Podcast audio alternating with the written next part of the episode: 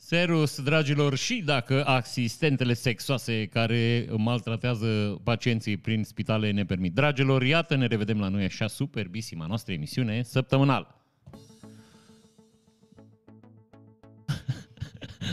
Fondul sonor uh, fiind asigurat, uh, vreau să vă spun că am făcut aici, a venit un băiat specialist, în stat și eu și am citit 73 de tutoriale, am mai reglat ceva la sunet.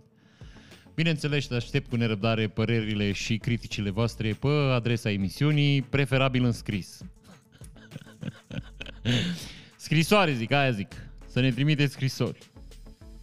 Scrisorile sunt o chestie de hârtie pe care o scria, o puneai într-un plic, te duceai la poștă, puneai un timbru și o băgai într-o căsuță poștală.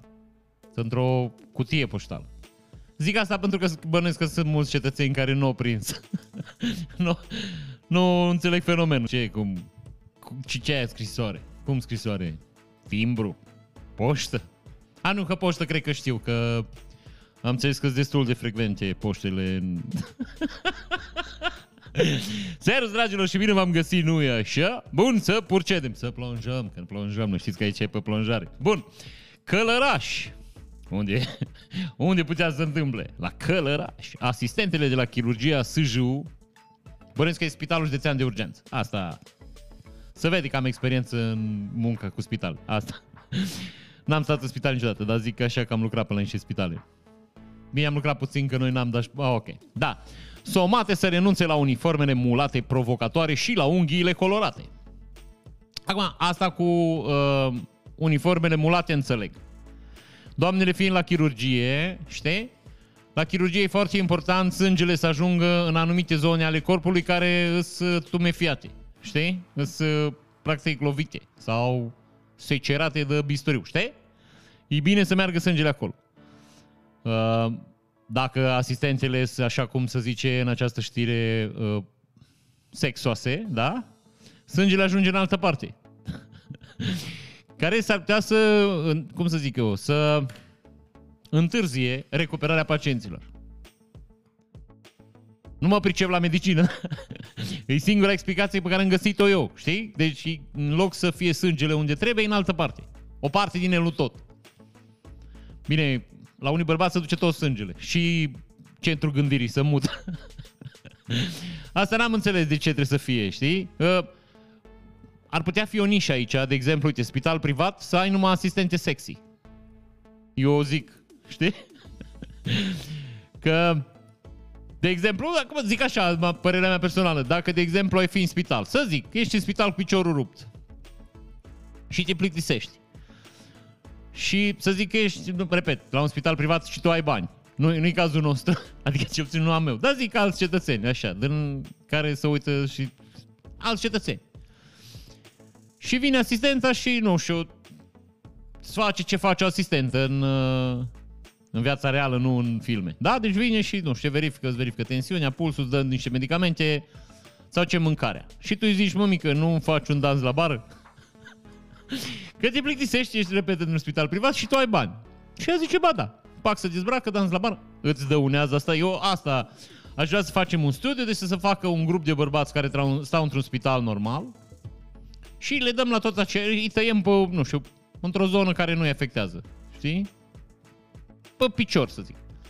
Luăm 10 bărbați și le facem o tăietură pe picior. Pe 5 bărbați îi punem într-un spital din ăsta unde au grijă de ei niște asistente, să zicem, niște doamne respectabile, care în viața, nu știu, în viața de zi cu zi croșetează și fac hăinuțe pentru nepoți, știi? Și în, celelalte, în, în cealaltă parte a, a acestui grup, și deci împărțim în două, da? 5 la asistentele doamne respectabile și 5 la niște asistente mai neastâmpărate, să zic. nu mă refer la nimic aici să, să se întâmple lucruri, știi? Să facă, nu știu, nu știu cum să zice, să întrețină raporturi sexuale, practic, cum ar veni, știi? Deci nu, zic doar just looking, știi? Ai pe de o parte asistențele, așa cum ziceam, astea mai creștine și pe cealaltă parte niște asistențe neobrăzate din astea, îmbrăcate provocator și care zic la cerere să presteze anumite servicii. Bineînțeles, contra cost. Nu, noi nu vrem să, cum să zic eu, nu vrem nici să objectificăm femeia aici, nu transformăm într-un obiect al plăcerii, nu? Și nici nu vreau, cum să zic, să, să fim misogin, dar și asta e o meserie, adică poți să angajezi o femeie să-ți satisfacă anumite plăceri. Faci un contract cu, din ăsta cu un bar de striptease. Și în loc să presteze fetele la bar, vin în spital. Că mai ar zic, Ești în spital, veni doctorul să uita la tine, ești cu piciorul bandajat, nu prea are ce să întâmple. Stai în pat, îți bei ceiu, cu te mai uiți pe telefon, performezi niște acțiuni pe care migrețic așa să le, să le enumăr aici și ai fetele la dispoziție. Și să vedem după, nu știu, după o lună de zile cum decurge boala. Dacă în salonul în care au prestat doamnele, repet, creștini ortodoxe, au avut grijă de tine cu rugăciune și ca asta zic, ar putea să intervină și asta și să-ți citească, să știi? să vină seara la capul patului și să-ți citească rugăciune ca să se vindece spiritual și în cealaltă parte, domnișoarele care nu e așa, prestează altfel de servicii, vă repet, nimic sexual, doar just looking, nu pui mâna, don't touch it. just looking. Știi cum era? Ah, deci ați înțeles ce vreau să vă zic aici. Dacă trebuie să urmărim, dacă e, trebuie făcut studiul ăsta. Deci eu, dacă vreți, putem vorbi cu niște cetățeni să dăm drumul la un astfel de studiu. Dar eu, eu cred că e important pentru recuperarea pacientului. Eu, eu acum vă spun foarte serios acum, să lăsăm gluma la o parte, pentru important, e important pentru sănătatea pacientului și starea lui de spirit. Una îi... Bun, zice așa, conducerea secției am încheiat. A fost uh, o mică pauză. Deci, pauză. O mică... Că n-am divagat de la subiect. O mică... Un mic intermezzo. O dăm așa pe domnește, că nu știu cum să-i zic. Și... Conducerea secției de chirurgie a Spitalului Județean Călăraș a informat asistentele că nu mai au voie să poarte la serviciu uniforme mulate provocatoare, fuste scurte, unghii colorate, ținută necorespunzătoare în mediul sanitar. Nu știu asta cu unghiile, vi se pare cea sexual? Că eu n-am... Știu că ele n-au voie să poarte bijuterii și unghii făcute din motive de igienă, asta știu. Unghii colorate, nu știu, ah, ok. Cel puțin trei asistente ar fi vizate de observațiile. Potrivit jurnaliștilor locali, ținutele provocatoare ar da peste cap tensiunea pacienților. Ei, iată ce v-am zis eu aici. Da, mă, poate, iar zic, poate în, în procesul de vindecare, e bine să ai tensiunea mai mare. Să pompezi acolo. Să bagi inima sânge. Ah, ok. Și zice și... Uh, nu așa am învățat la școală că trebuie să avem un echipament decent, nu excentric. Deci, stați, era întrebare. O iau de la cap. Nu așa am învățat la școală? Că trebuie să avem un echipament decent, nu excentric? Da, excentric asta... Bun, deci zice așa. Îți dai seama că nu a venit una îmbrăcată în piele și cu două cârlige din aia de oțel în sfârcuri, nu? Bun, excentric, bun, zice. Nu știu ce ați învățat voi în școală, eu n-am învățat asta. Am constatat privirile bolnavilor, deci nu e normal ca o ținută să nu fie regulamentară. Regulamentul nostru este fără unghi și fără ojă și nu au ce să facă decât când sunt nu au ce să facă decât când sunt în concediu. Aici, mămică, aia zic, e la călăraș, n-ai? ce pretenții să ai? Așa. Uite, vezi că e un nume predestinat. La călăraș. Ne călărim un pic. să călăresc astea. Ah, ok. Chiar șeful de secție mi-a semnalat. Eu nu am vrut să reacționez chiar imediat, cu toate că constatasem, dar asta e, fete tinere vor să-și arate. Ceva. Puncte, puncte, nu știu ce. Nu sunt absurdă, chiar nu am vrut să, iau part, să mă iau din prima de ele, dar pentru că aveam, aveam impresia că eu am ceva cu tinerețea lor. Dar, puncte, puncte, nu a pornit de la mine, a pornit de la privirile pacienților și mi-a atras atenția șeful de secție și a trebuit să iau măsuri și să impun să se întoarcă la ținuta regulamentară, a declarat asistenta șefă Profi Rastan pentru portalul Călăraș Preț.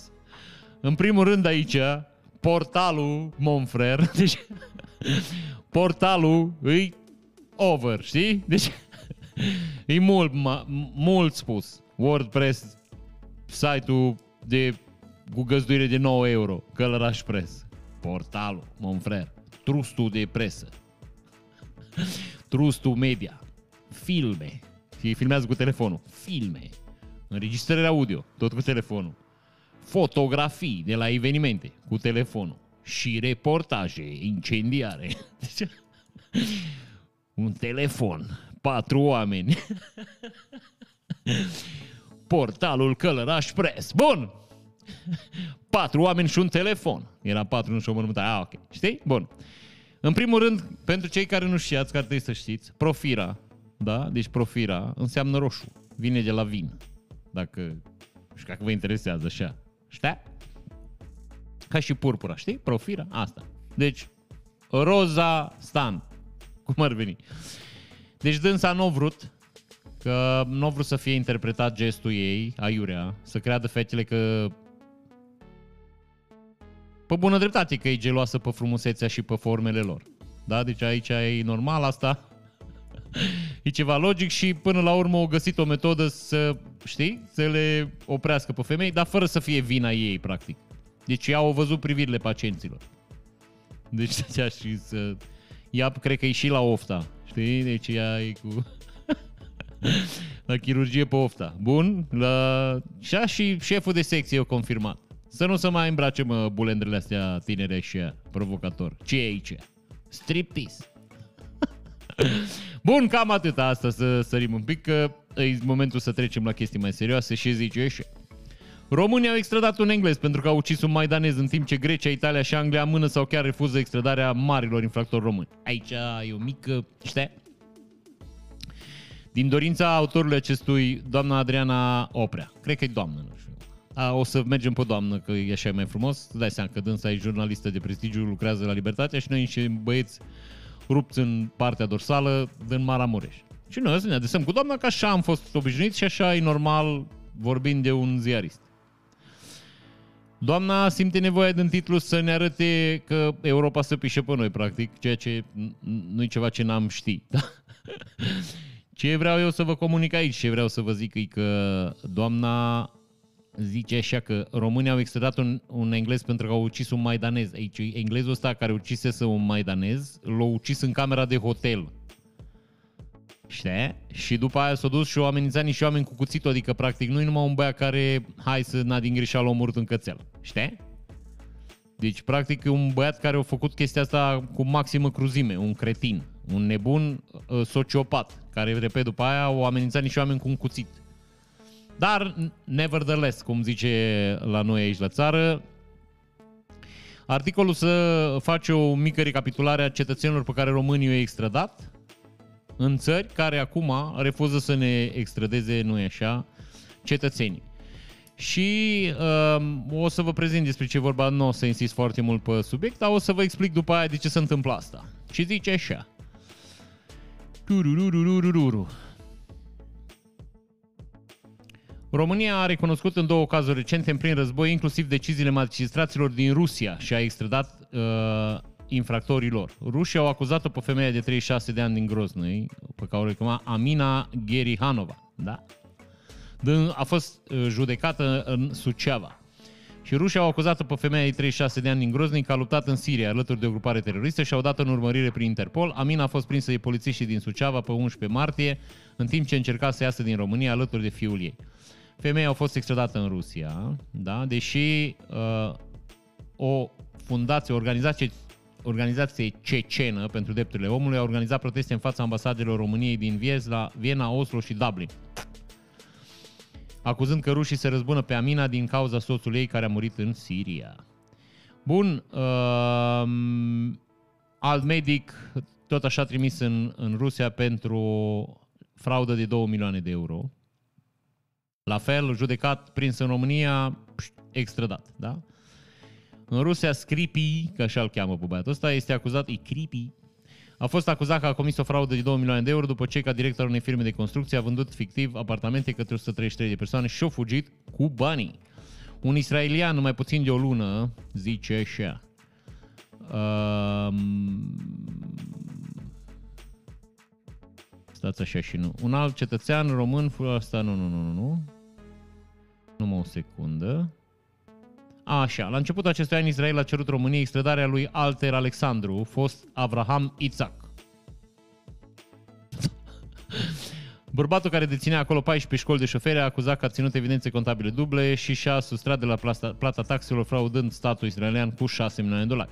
A fugit din Israel în 2016 pentru că se temea pentru viața lui și a familiei sale. A fost reținut de polițiști români în 17 februarie, iar pe 15 martie, mai puțin de o lună, judecătorii au decis extradarea lui. Englezul preda Bulgariei pentru că a ucis un câine. George Rowlett Rexmond, un bărbat de 33 de ani în Marea Britanie, condamnat la un an și 8 luni pentru săvârșirea a trei infracțiuni, cruzime contra unei vertebrate. Nu putea să omoare și el o, o în camera de hotel, nu știu, o sepie, o din asta mă mică zi, caracatiță, cacaratiță. Știi? Că asta e nevertebrată, n-ai, nu cred că te acuză nimeni de nimic. Și zice așa, cauzarea morții unui animal în mod ilegal, că parcă poți cauza moartea în mod legal, mm. cu provocare de durere extrem de intensă sau cu cruzime așa. Uh, George a ucis un câine madaniz în camera sa de hotel. Două luni mai târziu, aflându-se la Sofia, el a ieșit pe stradă înarmat cu un cuțit și a început să-și amenințe oamenii că îi omoară. Ai înțelegeți că nu e numai un băiat care a omorât un cățel, știi? Deci e un pic mai complicată discuția. Așa, și mai avem un tribunal din Londra a întors practic o condamnare definitivă și a decis să nu-l extradeze pe Gabriel Popoviciu, condamnat în România pentru o fraudă imensă. În caz că nu mai știți, domnul Popoviciu e băiatul care au avut uh, de-a face cu domnul Băsescu, în caz că vă mai aduceți puțin aminte acolo. Domnul Băsescu l-a...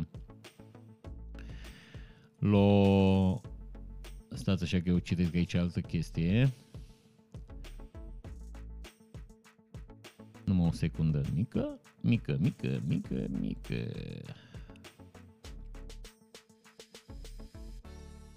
Domnul Băsescu l-a băgat în pită pe domnul Popoviciu, dacă vă mai aduceți aminte. În fine, nu vă mai citesc aici. Um, foarte, foarte, foarte multe extrădări um, dispuse de justiția românească, um, spre deosebire de uh, ce primim noi. Acum o să vă spun și ce se întâmplă în, altă, în, alt, în cealaltă direcție, da? De 2 ani așteaptă România ca Israelul să-l extradeze pe băierarul Baror, Shmuel Sorin. Shmuel. Shmuel. Shmuel. Shmuel. Sănătate. Așa mă cheamă. Ah. Condamnat la 5 ani închisoare pentru spălare de bani. Deci, practic, în România este un băiat condamnat la 5 ani pușcărie, care șede foarte bine în Israel și de 2 ani nimeni nimic. Potrivit Ministerului Justiției, Israel a comunicat că refuză predarea lui pentru că atunci când a comis infracțiunea în România, acea faptă nu era incriminată și acolo. Un alt cetățean român fugit în Israel de justiția din România de este Elan Schwarzensberg. La începutul acestui an, Israel a cerut României extradarea lui Alter Alexandru, fost Avram Itzak, bărbatul care deținea așa, bla bla bla bla bla bla bla bla bla. Bun, ok. Uh, englezul am zis, zisă, zisă.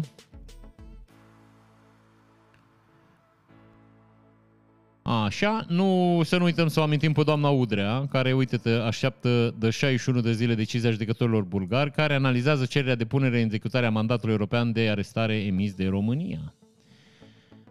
Așa. În astfel de cazuri, conform datelor publicate de Eurojust, persoanele căutate au fost predate în medie în 17 zile dacă exista acordul lor și respectiv în 5-6 de zile dacă ele nu și-au dat consimțământul. În România, procedura poate dura de la o zi, precum în cazul Milena Catic, reținută în seara de 31 mai și extradată pe 1 iunie în Franța, și până la 163 de zile, cum a fost cazul englezului trimis în Bulgaria. Șapte zile a durat procedura pentru Morhun Denis, acuzat de înșelăciune în Austria, după ce autoritățile de acolo au emis un mandat european de arestare pe numele lui. 13 zile, norvegianul Rai Manvir Singh, bărbatul acuzat de autoritățile din Norvegia că a înșelat instituții de credit și persoane fizice cu 2 milioane de euro. Da, da, da, da, da, da, da, da, da, da, da, da. Bun, și iarăși are rost să vă mai amintim, Neaghiță, care o arde și nu că nu o arde, deci nu numai că o arde, omul e pe cai mari, să plimbă până în Grecia, până în Italia, pe unde vrea dânsul. Uite, doamna Udrea nu extradează nimeni. Deci, practic, dacă ei să mă întrebați pe mine, cetățenii ăștia din jurul nostru, țările din jurul nostru, să cam pișe pe justiția românească. Care n-are rost să vă mint acum. Cam acolo îi. Ăsta e nivelul. Toată lumea știe că justiția din România e coruptă și practic nu are nicio legătură cu ideea de justiție. Da, știu, o să mamă, uite ce prostii spune băiatul Nu, eu vă spun eu, eu vă spun ca și un om care a trecut în justiție și de fiecare dată am pierdut procesele pentru că n-am avut bani. Sau m-am judecat cu niște firme care pur și simplu nu puteau fi atinse de justiția din România, că aparțineau unor senatori și unor interlopi ruși. V-am mai povestit cazul celebrei TB Leasing, care ei trebuiau să fie închiși de mult. Adică este o adresă a băncii naționale ca să n-au voie să funcționeze și ei dau credite și leasing în continuare. Chiar acum, într-o zi, mi-am căutat acțiile, știi, că am avut proces cu TB Leasing și am găsit motivarea uh, expertului uh, contabil, care a arătat negru pe alb că TB Leasing înșela, adică mă înșela pe mine și mi-a luat în avans 500 și ceva de euro, da? Până când s-au hotărât ei să închidă contractul de leasing și să-mi confiște mașina. Și alea stricute negru pe alb, zice ăla, bă, i-a luat, i-a luat da? Lui Gaben, i-a luat 500 de euro în plus, 580 de euro în plus. O reziliat ilegal contractul de leasing, o reposedat ilegal mașina, deci toate lucrurile astea. Și judecătorul îmi scrie, păi, Uh, nu aveți dreptul la niciun fel de despăgubire, câștigă TB Leasing pentru că dumneavoastră trebuie să plătiți ratele în continuare. Nu aveți voie să întrerup. Eu n-am, eu n-am întrerupt contractul leasing. TB Leasing băga uh, biletele la ordine în continuare în bancă și eu le plăteam. Și judecătorul îmi zice, a, păi, neata, neata interzis, ai întrerupt ilegal contractul. Te înțelegi? Jap că pe față, bă, justiția din România, mon frère. O iluzie. De aia nu, nu ne bagă nimeni în seamă. De aia dacă ajunge cineva dincolo și zice că e judecat pe nedrept în România, așa îi. și Elena Udrea acum îi judecată, hai să zicem, jumi-juma. Ea e judecată pe drept, adică i-au furat, dar e judecată târziu, mon frère. Pentru că, iarăși vă spun, ea trebuia să fie judecată acum 43 de ani fapte, unele dintre faptele pe care, pentru care judecată Elena Udrea deja s-au prescris. Că iar vă spun, asta e țara în care trăim. Ca așa se întâmplă în tenis. Ei, păi iar zic, cine, cine ar putea avea încredere în justiția din România? Și aici mă refer la țările din jurul nostru. Credeți că e proști? Să uite ce se întâmplă. Mă frate, toată lumea știe ce e injustiția din România. Și atunci ne mirăm că nu extradează. Păi n-au de ce să extradeze, că n-are nimeni încredere în justiția din Justiția din România. Înțelegi? Juju. Asta este, bă, mică. Bun, așa, să fură niște calculatoare. Zice așa, Marian, Marian, ăsta zic, băiatul ăsta, fii atent, ai uite aici. Marian, Nu las mai departe, că bă. Marian, îl bag în măsa de handicap. Am lăsat și mai departe. în caz că nu-ți dați sprit. Hei și muzică. Zice așa, Marian Hoțu care a furat de trei ori în șapte zile. Erau în șapte zile de trei ori. Era, știi? De trei ori în șapte zile documentele clasificate de la Ministerul Justiției. Stai să văd, mai era o manea, nu era manea? Șapte zile de trei ori. Stai să... Șapte zile de trei ori. Ori. Picantar. A, îmi pare rău, e șapte zile de opt ori. Demo.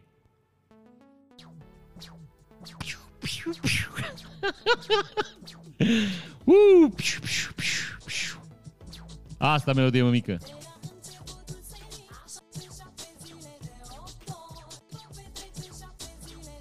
Șapte zile de trei ori, șapte zile de trei ori. Bun, deci șapte zile de trei ori.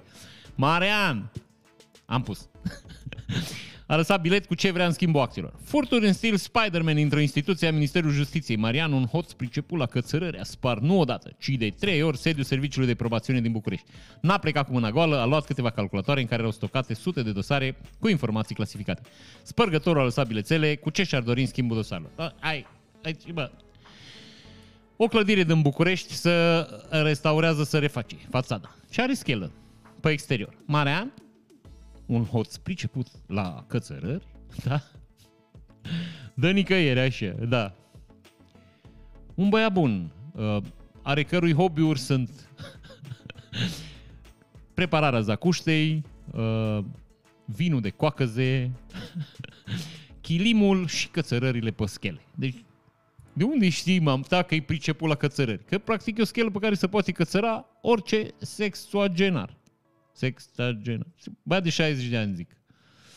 Deci pe schelele alea se poate urca practic oricine, că schele pentru zugrav nu sunt făcute, mon frère, uh, să aibă un mare nivel de, știi, dificultate. Să-l vezi pe ăla cu găleata în dinți, cu mistria în cealaltă, cum pune piciorul peste cap, să agață, intră în... Știi? Nu.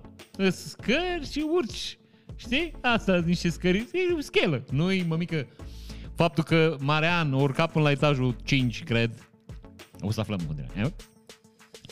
Nu înseamnă că Marian s-a urcat uh, sfidând legile, legile fizicii.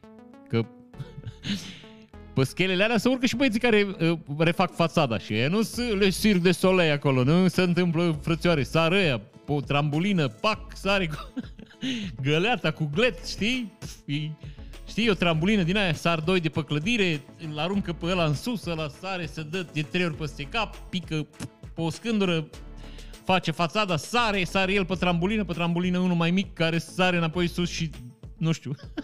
Se înțelegi? E o schelă pusă pe clădire, poate să urci oricine. Nu trebuie să fie un hoț priceput la cățărări. Cățărări, cățărări. Bun, așa. A spart odată și nu de trei ori sediul Serviciului de Probațiune din București. Acum. Fool me once, shame on me, eh? Este. Adică, bă, s-a întâmplat odată. Deci, o, pur și simplu odată, un băiat a intrat pe schelă, furat calculatoarele din instituție, da? Bă.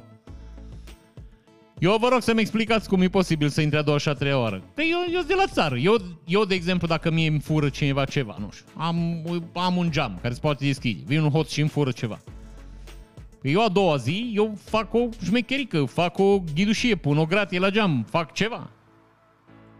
Acum, eu, eu repet, eu sunt mai de la țară, așa, dar nu, nu înțeleg cum se întâmplă lucrurile astea la bugetari, că e, să vă mai explic, în caz că nu știați, să vă mai explic cum funcționează lucrurile astea în România.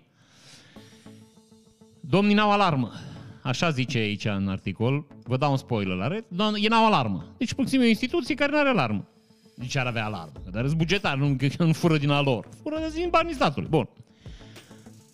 Tu, dacă n-ai alarmă, tu ești nimeni. Zero. Un băiat. Da, ai și tu o mică business sau ai o casă. Da? Și vine un hoț și îți fură ceva din casă și tu suni la poliție. Vă rog să ghiciți din trei încercări ce face poliția primul lucru când ajunge la tine.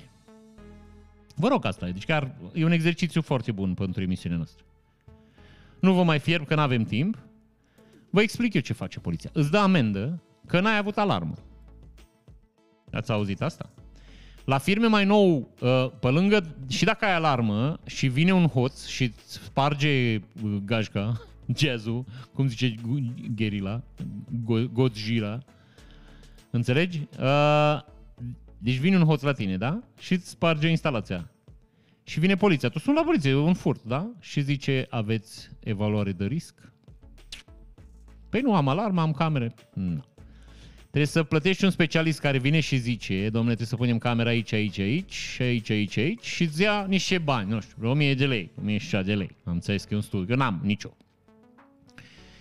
Asta e statul român, așa funcționează. Ei, n-am văzut aici să se dea vreo alarmă, o amendă. Deci o fi venit poliția bănuiesc la primul furt, la al doilea și la al treilea. N-am auzit să se dea vreo amendă. Că legea zice că trebuie să dai amendă, că pe tine ca privat dacă te prinde, pf, amendă. Te lovește cu pălitura crâncenă. Deci zice așa, furturi în stil Spider-Man, din nou. Mămică, îs furturi în stil zugrav, că sunt niște băieți care se urcă pe o schelă. Într-o instituție a Ministerului Justiției, Marian, Marian, așa, un hoț repet, priceput la cățărări, a spart, nu odată, ci de trei ori sediul Serviciului de Probațiune din București. Am mai citit asta odată. Hoțului de la Serviciul de Probațiune nu a fost deloc dificil să ajungă în birouri. Păi acum a zis că era specialist în cățărat. Nu a fost dificil. Clădirea din centrul orașului se află în reabilitare, iar pe ea sunt montate schele acoperite cu prelate, ușor de escaladat, greu de observat. Pentru că nu există pază, hoțul a reușit să dea trei spargi într-o singură săptămână. Inițial a spart biroul de la etajul al doilea, iar ulterior a, spart, a dat spargerea și la etajul 5.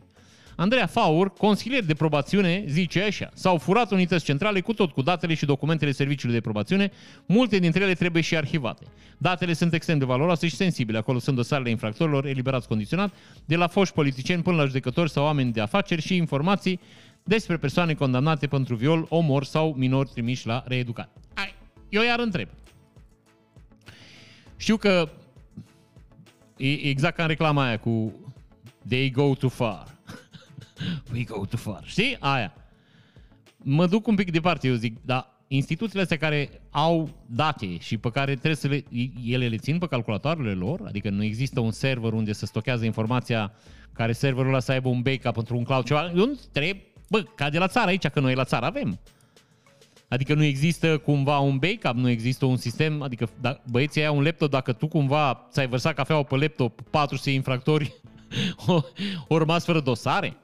Întreb, eu, eu nu mă, repet, eu nu mă pricep, nu știu cum funcționează la bugetar, dar nu așa ar trebui să fie, adică n-ar trebui să fie 4, 5, 10, 50 de calculatoare și un server, care serverul să fie într-un dulap metalic cu lacăt închis și care să mai aibă și un backup undeva într-un cloud? Întreb. Eu zic așa, nu, nu așa ar trebui să fie, adică are un mic, are doamna aia un calculator și dacă, repet, cumva se întâmplă ceva cu calculatorul ăla s-a terminat, adică se pierde toată informația de pe el, așa funcționează justiția în România? Asta, asta e, deci asta e nivelul la care am ajuns? Deci, vă mă întrebați de ce nu poate să ne atace hackerii. Păi n-au cum să ne atace. Cum să ataci, mă, frere, o asemenea instituții? Că ți se face rău.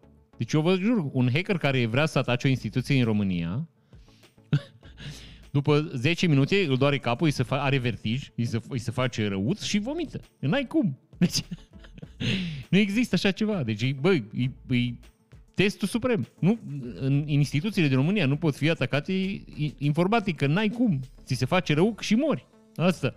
Nu există nicăieri. Și să vă arăt bilețelul, că a lăsat bilețel Marean. Uite aici ea. Uite ce drăguț. Are și un scris de intelectual, dacă e să mă întrebați pe mine. Și ce sunt, care iară putea să scrie sunt. Deci e băiat născut după Revoluția aia, vă zic eu. Cu prins varianta asta nouă, cu sunt. Cu sunt. Sunt Marian și vreau 200, da? Deci aici a scris 200. 200, stați așa. Două, vă citesc eu că s-ar putea voi, care n-ați umblat pe la doctori, să nu vă dați seama ce scrie aici. Zice 200 20 de milioane. Da? Deci deci vrea 220 de milioane vechi. Nu știu ce mai scrie aici. Cred că o scris mulțumesc. Dacă, cred că scrie mulțumesc, aici nu sunt foarte sigur. Uite, mulțumesc. Asta zic. Bun, bă. S-ar putea să fie medic. După scris. Deci ați înțeles. Mareanu fără calculatoarele vrea 220 de milioane de lei vechi și uh, sunt niște doamne care i-au lăsat Dați așa că trebuie să vă arăt și asta. A? Eu lăsat și dânsele bilițelele. Că ele, uite aici. Și zice așa, gândiți-vă puțin, nu merită. Scriem de ce ai nevoie. Ceea ce e greșit din start pentru că prima oară vorbești cu dumneavoastră cu el și pe alei, bă, Mariane, bă, Mariane, asta un căcat, mă, știi? Și zice, PS, ți-aș lăsa numărul de telefon, dar deja l-ai furat. Ce-o fura, mă, mic? O fura numărul de telefon? o, o furat telefonul instituției și ăla se poate fura, adică și ăla, de, deci o venit băiatul ăla și nu mai are instituția telefon. Sun tu ca omul, ai o problemă, știi? Sun la ce e aici, mă, stați așa. Da, să vedem ce instituție e. Sun la serviciu de probațiune, da? Bună ziua, bună ziua. Uh, serviciu de probațiune? Da. Domnule, mă interesează un dosar. Domnule, îmi pare rău, eu sunt Marian aici. am răspuns la telefon, eu nu lucrez aici. De telefonul, eu am furat telefonul de la serviciul de probațiune, aștept să mă sune doamne să-mi dă banii. Da, mai sunat săptămâna viitoare, dacă îmi dă banii, eu le dau telefonul înapoi. De, a, așa funcționează. Deci Marian le-a furat telefonul. Deci lua telefonul și nu mai pot lua legătura cu dânsul. Bă, te doare mintea. Deci, repet, cum e posibil să se întâmple trei jafuri uh, în cascadă, cum ar veni, la o singură instituție a statului român? Păi, bine, E posibil pentru că, repet, nu interesează pe nimeni. Băieții aia dau din nume. A, ok, au intrat în hot și furat. Asta este. La o firmă privată răspundea cineva. Știi? Bă, cine nu a asigurat, cine nu a păzit, cine nu... Nu, la stat. Mă, mică furat, a venit o furat de trei ori într-o săptămână. Șapte zile de trei ori. Deci înțelegeți ce vă zic aici? Nu răspunde nimeni de nimic în țara asta. Monfrer, după primul, uh, primul jaf, trebuiau să angajeze o firmă privată de pază, da? care să stea la baza schelei acolo, în fiecare noapte. Să le pună o cașcarabetă din aia acolo și să stea acolo. Cât costa aia, bă? Nu avem atâția jandarmi în țara asta care puteau fi luați, nu? Băi, Ministerul Justiției nu are paznici, n-au, Ministerul Justiției nu au, n-au trei oameni să-i pună în fața instituției dacă văd că, bă, să intră pe schelă și să fură calculatoarele cu date sensibile din țara asta, nu-i, nu-i nimeni capabil să gândească așa ceva? Deci vezi că urcă hoții pe schelă odată. A doua oară. Și tu nu pui o pază, bă, nu pui niște băieți să stea la baza schelei alea. Nu securizezi cumva zona aia noaptea, bă, hai să punem niște senzori, hai să punem, nu știu, o, să punem o dubă cu polițiști, hai să facem ceva. Nu. Păi de ce am face, mămică? Că doar noi nu pierdem, nu câștigăm nimic, de ce să facem efort? N-ar trebui schimbați niște șefi de la instituția asta? Eu nu mă întreb, nu mă pricep. Aia zic, eu nu știu cum funcționează, nu știu care sunt criteriile după care să, să dau afară oameni în România. Adică la bugetar, zic. Bine, la bugetar cred că ăsta e, e pleonaz, că nu se dau afară oameni în România, dar zic, asta. Bun, să trecem la cu totul și cu totul altceva. O altă știre minunată din România și zice, la o zi după ce a fost furată din Timișoara, drona lui Charlie Oakley a fost găsită la Bacău. Bacău. Ciudă Bacău. Da. Charlie Oakley, e băiatul ăsta, iată, are și fața asta de sportiv, vă dau imediat detalii. A fost furat în centrul Timișoarei. Povestea a început destul de dramatic, dânsul a dat un interviu și a zis că a fost tâlhărit. Nu știu dacă sunteți curent, la curent voi cu tâlhăria, dar tâlhăria presupune violență, ca așa zice ea. Deci tâlhăria înseamnă furt cu violență, adică vin, te lovesc biș, biș, și îți iau ceai după tine. Nu cred. Infractorii periculoși au fost prinși și trei copii adolescenți, să zicem, da? Copii. Uh, n-aveau cum să-l tâlhărească pe domnul ăsta. Inițial zice că a fost împins și bruscat. Deci, practic, aici, știi, dacă închizi puțin ochii, vezi trei infractori periculoși, mascați, vin, îl lovesc, el pică în praf, îi iau geantă, el se agață cu mâna de geantă, îi trag, îl târăsc. Deși după cum arată, trebuie să-l tragă 73 de adolescență să-l poată târâ prin praf. Dar totuși, ceva, ca în filmele aia, geanta și ceva se întâmplă și lovește pe mână și scapă geanta și pică așa cu încetinitorul, așa fața, așa nisip și se ridică un nor de praf și așa vede prin ceață infractorii cum fug și se ridică și încearcă să ajungă și nu poate. Și, a? Știi? Asta. Deci, practic, nu a fost așa deloc. Domnul a lăsat geanta cu drona pe o bancă, practic, pe care copiii au furat-o. Pe geantă, nu pe bancă. Sau cel puțin așa este din ce s-a întâmplat după aia și din ce s-a aflat după aia. Bun, uh, dânsul zice că a încercat să-i ajungă, dar nu a reușit. Ei... Noi ne-am dat seama din poza asta. din, iată, fish and chips, asta, cărniță grasă, Știi? Nu ne luăm noi, că nu ne legăm de aia. Bineînțeles, omul a fost furat. Ce interesant e că domnul fusese angajat să facă un reportaj despre județul Timiș. De cât e de frumos județul Timiș să vină turiști aici. Foarte curios dacă o să bagi în reportaj și furtul dronei.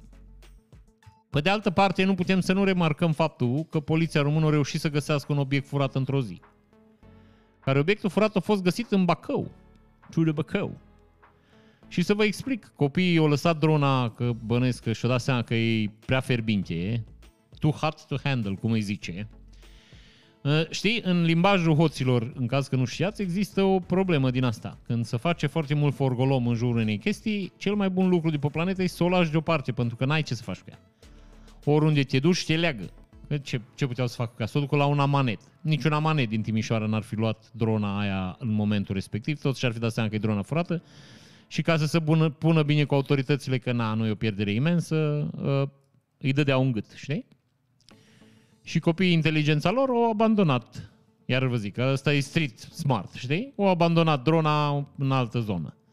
În altă zonă unde au găsit-o un băiat din Bacău, care el nefiind street smart, el a luat drona, înțelegi, geanta și a plecat cu ea la Bacău.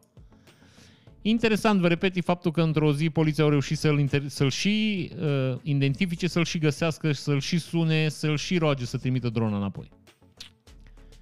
Trebuia să se facă un mic dosar penal dacă să, îi să mă întrebați pe mine, că e însușire de bunuri, știi? E considerat furt asta. Ce facem noi când găsim un, porum, un portofel pe jos?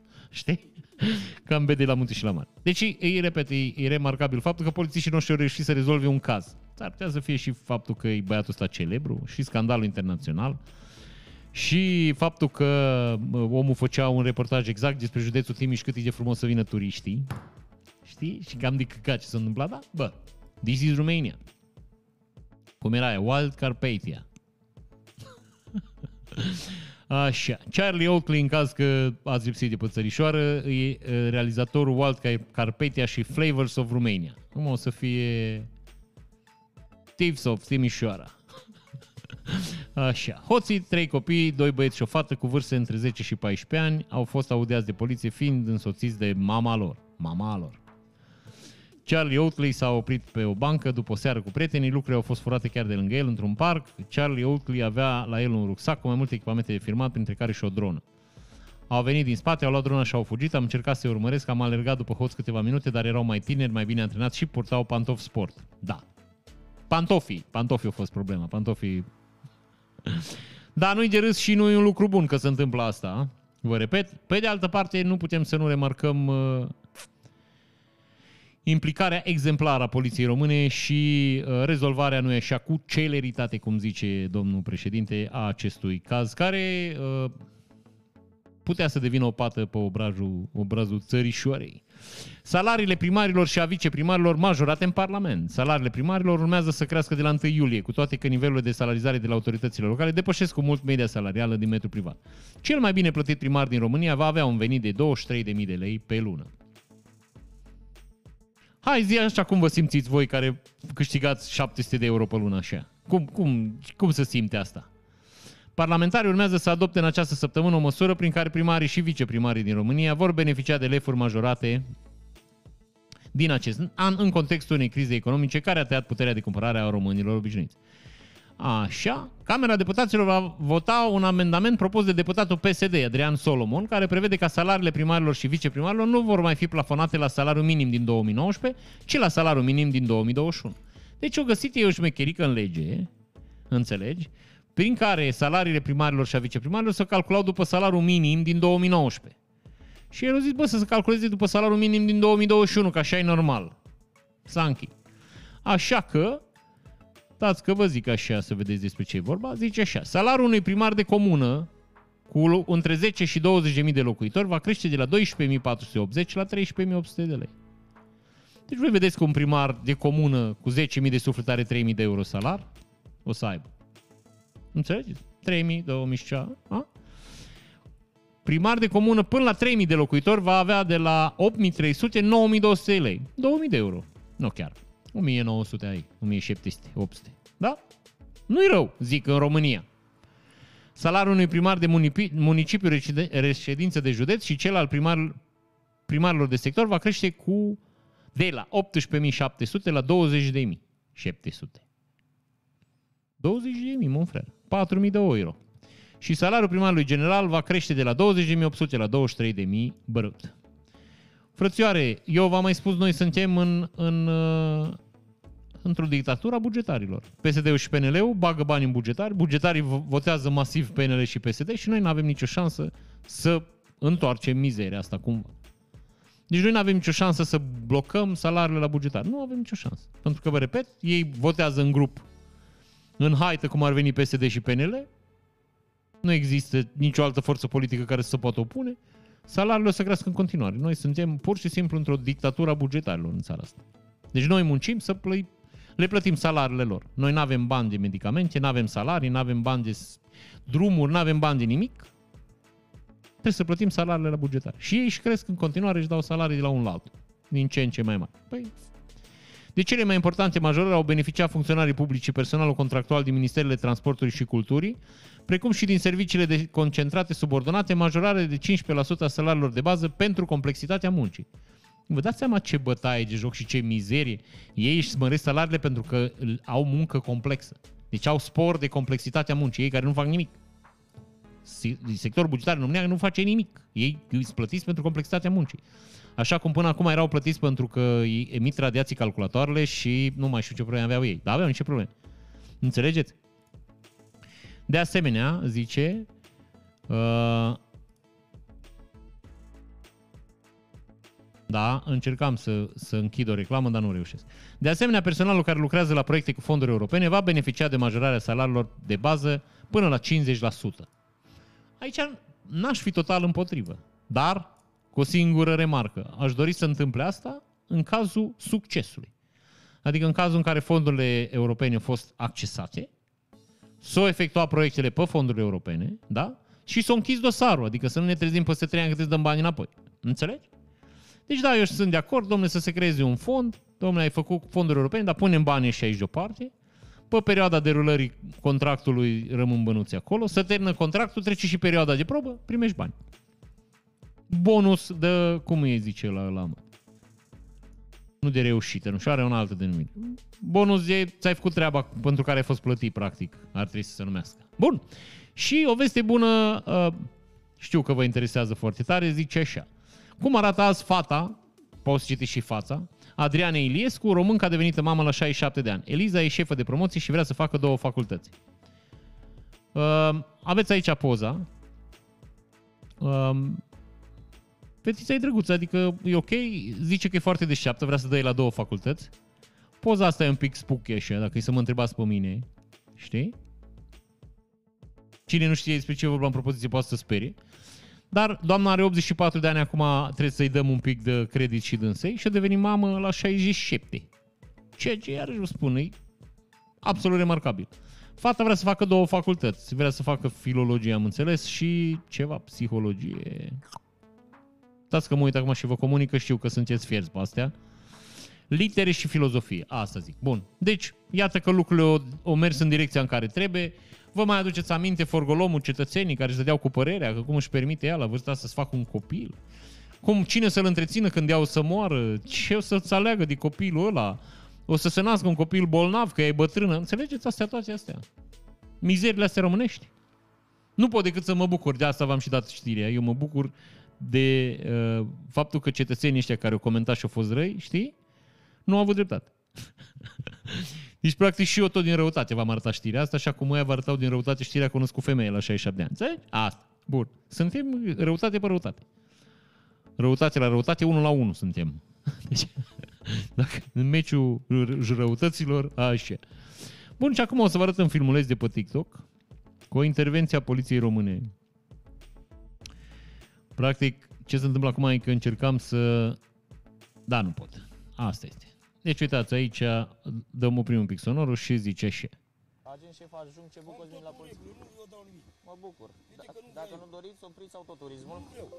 Poftim? Nu vreau. O să vă dau jos cu forța din autoturism dacă Așa. refuzați. Da, Ascultați-mă, și sunteți cu un copil în autoturism. N-ai voie să dai mă cu aici. Ascultați-mă puțin. Dacă nu vă supuneți, Deci el, fii atent, zice, e- e- el nu vrea să facă nimic, nu vrea să oprească motorul, nu? el nu vrea el, el, el pur și simplu așa vrea mușchii lui. Și ăla scoate spray și îl agită și el zice, bă, frățioare, păi n-ai voie să dai cu spray că e copilul aici.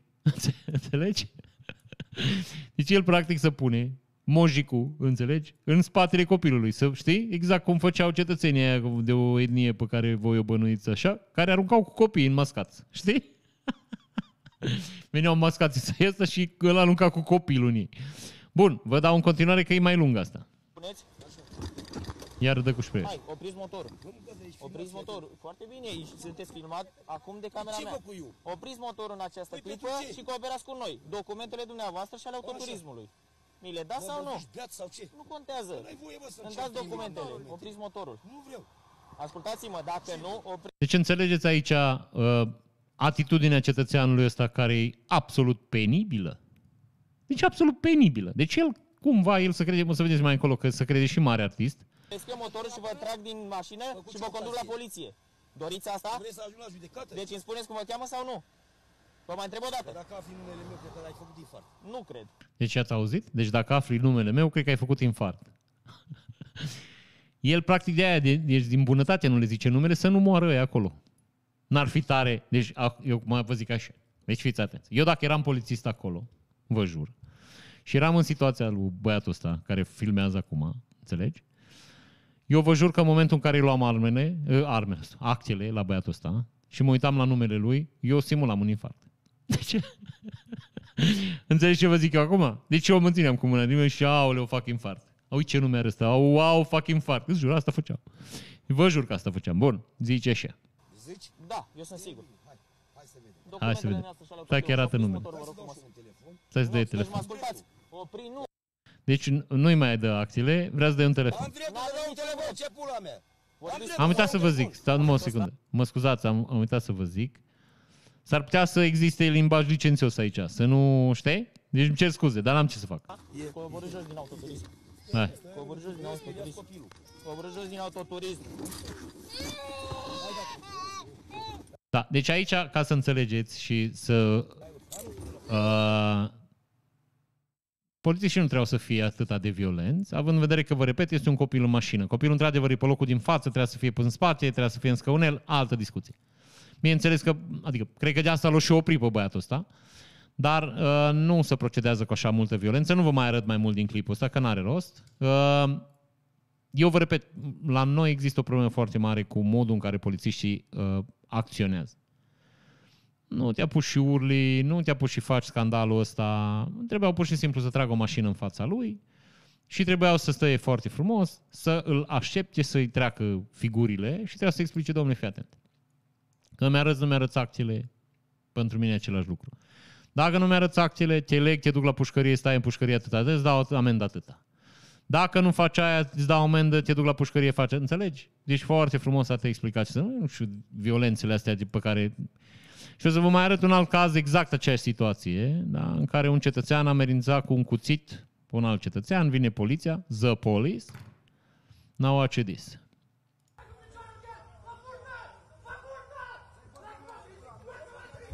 De ce urlă oamenii ăștia așa? Voi știți? Voi înțelegeți de ce urlă așa? Deci voi, voi înțelegeți motivul pentru care polițiștii ăștia urlă ca niște nebuni?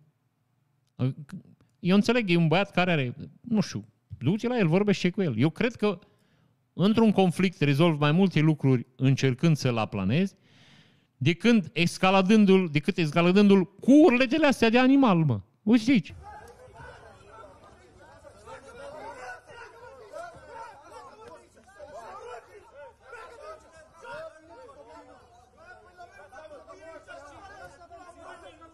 În caz că nu v-ați prins, este un băiat care îi dea bătaia și el e în șlapi. Exact cum te duci la bătaie, în șlapi. Înțelegi? Bătul ăla care făcea niște mișcări de balerină așa. Femeia asta ia cuțitul de pe jos. Au, ascultați ce zice polițistul. De ce urlă așa? Pe fundal ați auzit ce o urare de, știi? Așa, băiatul ăsta, ăsta cu tricou alb, vrea să-l bată pe ăla cu cuțitul.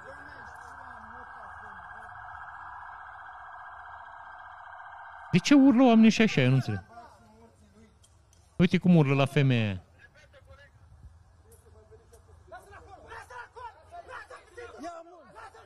Doamne ferește, mă. De ce cu băieții ăștia? Deci nu le dă, nu, nu le dă ceva ceaiuri? Nu ar putea cumva să le dă ei ceva tratament să nu mai urle așa? E un băiat care avea un cuțit. Ok, înțeleg. La era la imobilizat. Păi ce urle așa la măsa, mă? Că măsa nu-i cichicean să vă taie pătăți acolo, mă. Vorbește frumos cu femeia, a zis să lase cuțitul, urlați așa ca niște animali. Nu știu, ceva nu e în regulă cu voi, bă, băieți. Nu știu cât să mai face școala de poliție acum, cât e, ce perioadă e? Nu se face un pic de psihologie, nu se vorbește un pic cu băieții, să, bă, hai mai cu pălini și așa, mai pe tranquiles. Vă opri vreodată poliția undeva în vreo țară de aici din jur? Că pe mine m-a oprit și, bă, eu, mie mi-a fost rușine ce, ce frumos să vorbit oamenii cu noi, mă. Deci vă jur, unul nu urla la noi niciodată. Bine, nici n-aveau motiv, că suntem cetățeni mondiali, dar zic, nu știu de ce trebuie urlat așa. Să, există, bă, s-ar putea să greșesc aici, există vreo chestie psihologică, deci dacă urli mai tare, te consideră, zice, bă, gata, frățioare, are un cuțit, uite cum urlă ăsta. Deci, bă, frățioare, urletul magnific, cum e aia, mă, din, știi? Trebuia să fie urletul, cum e biciul fermecat și flautul răvășitor și să fie și asta, urletul sfredelitor, ceva, nu știu, urletul dominant, ceva, nu, și mă pricep.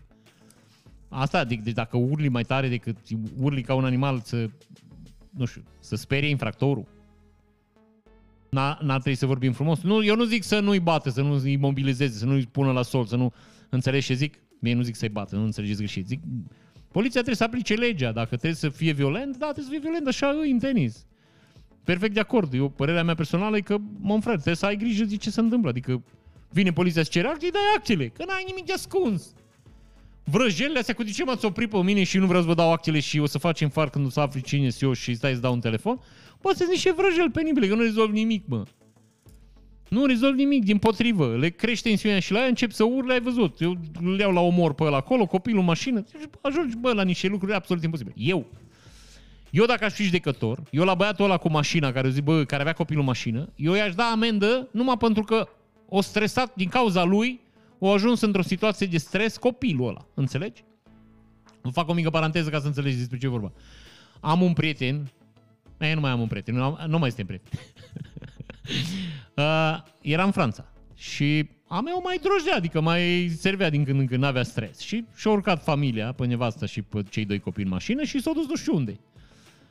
Și l-a oprit poliția. În Franța știi că poți să bei un pic la volan, nu se supără nimeni. Dar a meu era matrafoxa total, adică nu, știi? Și l-a oprit poliția și iar românul meu, ce mă mereți încăcat, nu vă dau niciun act, nu vă spun cum mă cheamă, nu știu ce, eu la de jos, și l-a la bătaie. Și s-a bătut frățioare cu polițiștii. Și pe unul dintre polițiști l-a lovit destul de rău. Bineînțeles că l-au arestat, că nu se stă la discuții în astea în în Franța, nu stă nimeni la povești cu tine. L-au arestat, o stat câteva zile pe m, arest și după aia l-au dus la judecător, că iarăși îmi spun, în Franța așa se procedează. Și judecătorul a luat o citire pe de dosarul și a zis, fii atent. Eu nu, nu, te, eu nu te condamn că ai fost băut la volan. E o prostie de-a ta, ok, îți dau o amendă, o să așa. Nu te condamn nici că te-ai bătut cu un polițist. Mm, Înțeleg, da, ai refulat, ai răbuvnit, erai băut, înțeleg asta. Dar, frățioare, faptul că tu te-ai urcat beat cu doi copii în mașină și ai plecat la drum, eu asta nu pot să-ți o iert. Pușcat o amendă în vreo 20.000 de euro sau ceva, deci înțelegi? Pe viață și pe moarte. Deci l-a iertat că s-a bătut cu polițistul, l-a iertat, că, l-a iertat că s-a urcat beat la volan, bă, dar nu l-a iertat că avea copii minori în mașină și el era beat la volan. Înțelegi? Exact așa e și aici speța. Eu la băiatul ăla aș da amendă pentru că din cauza lui copilul a ajuns în starea aia de stres. Copilul s-a speriat, ați văzut că s-a speriat, urlete, alea, rânghe, aia, nu, bă, nu să face așa. Mai ales, repet, cu un copil în mașină. Nu să fac. Înțeleg, ai un cretin, o iei numărul de la mașină, sunt jandarmii, vin ăia, blochează mașina, îl iei duci la poliție, nu trebuie, nu știu, nu trebuie răgnit, nu trebuie, eu cred că se rezolvau probleme mai simplu, dar maybe it's just me. Bun, și o să vă arăt acum, dacă tot vorbim de polițiști, și o să vreau să vă arăt uh, polițiștii din Baia Mare. Că polițiști din alte țări ați văzut. Eu vi arăt pe ăștia din Baia Mare, bă. frate. Uite-te la meu. Și băiatul s-a uitat foarte mult la filmele astea cu Rainbow, cu din astea și o zis, stați, frățioare, că vă prind eu pe toți. Ia uite aici. Deci, tu îl vezi că stă întins în iarbă la umbra unui stâlp. Mi se pare, mon frère, mie asta mi se pare uh, un oprobiu adus la onoarea instituției, mă. Deci eu dacă aș fi șef la poliție, eu la băiatul ăsta aș da un, un avertisment. Păi tu te duci și te târăși până șanțuri, mă, să prinzi infractori. Păi asta e, asta e onoarea instituției pe care o reprezinți, mă, frate. Păi nu se poate așa ceva, mă. Stai în picioare după stâlp, dă o dracu, nu te, tu, te olăni acolo în iarbă, mă, că-i penibiluț, mă. Bine, poate rămân fără carnet, zic. Așa. Nu, nu văd că nu știu, n-am aflat cum îl cheamă pe băiat. Dar în fine, asta este. Și trecem la știrea următoare. Români din străinătate cu ori, oi furate în porbagajul mașinii, arestați în timp ce se îndreptau spre Germania. Trei români care călătoreau la bordul unui autoturism Opel Zafira. Oh, aici am încheiat. Da? Deci aveau un Zafira. Afira, Zafira știți că e un monovolum, da? E o minivan așa. Au fost arestați în Olanda după ce polițiștii au găsit trei oi în porbagajul mașinii lor.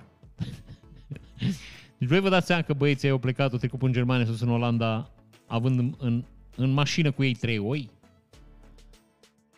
Nu știu dacă ați stat vreodată lângă o oaie așa aproape, să vedeți cam cum... Plus că, iarăși vă zic, după câteva ore oile alea încep să secrete niște substanțe. Ce viață anterioară trebuie să fii avut ca să poți suporta un asemenea tratament? Adică să conduci într-o mașină în care sunt trei oi vii. Știi? Și zice așa, românii au fost opriți de polițiști în satul Big Ubergen, din zona Gerderland, în timp ce se îndreptau spre Germania, nu mai înțeleg nimic. În mașina în care se aflau au fost găsite trei oi care fusese furate de la un fermier din provincia Nordbrand. Ei intenționau să ajungă cu oile furate în Germania. Deci le-au furat din Olanda și le-au dus, le duceau spre Germania. Și i-au prins The Police. Eu cred că pedeapsa cea mai mare era să-i mai lase să stea câteva ore în continuu în soare cu oile în mașină. Aia cred că era cea mai bună pedeapsă. Da, aia zic, vedeți că uh, conaționalii noștri lucrează din zor la uh, imaginea țărișoare peste, peste hotare. O să fie bine. Deci, Când o să mergem în străinătate o să fim tratați cu maxim respect și cu... Știi? Aia. Cei 18 polițiști de frontieră prinși că l-au mită, achitați pe motiv că au fost provocați să accepte banii. E aici s-ar putea ca unul dintre ei să fie, nu știu, să aibă niște pile, vezi tu, pe la niște băieți. Uh, Mai gândiți-vă și la altceva, că băieții ăștia care luau șpăgi în vămi, că eu v-am mai explicat cum funcționează sistemul la noi. Ăștia nu au șpăgi pentru ei, ăștia au șpăgi pentru, pentru ei și pentru cetățenii din, de la centru. Adică aici nu, cum să zic, oamenii ăștia nu sunt pe cont propriu. Ei strâng niște bani, din banii aia trebuie să dea un procent care merg mai departe. Înțelegeți? Adică ei, nu știu, primesc 100 de euro pe zi, adică 2000 de euro pe lună. Dau un exemplu al iurea, că ei 20 de mii, 30 de mii, 50 de mii, eu știu cât fac pe lună, nu știu. Din banii ăștia îi dau așa un 10-15% la șeful lor. Înțelegi? Care îi adună, ia și el niște bani de acolo, jumătate îi trimite la București sau la, nu știu, la direcția lor regională, care și aia strânge bani de la mulți oameni și trimite la București. Că așa se întâmplă, mă, frate. Cine zice că nu e așa minte?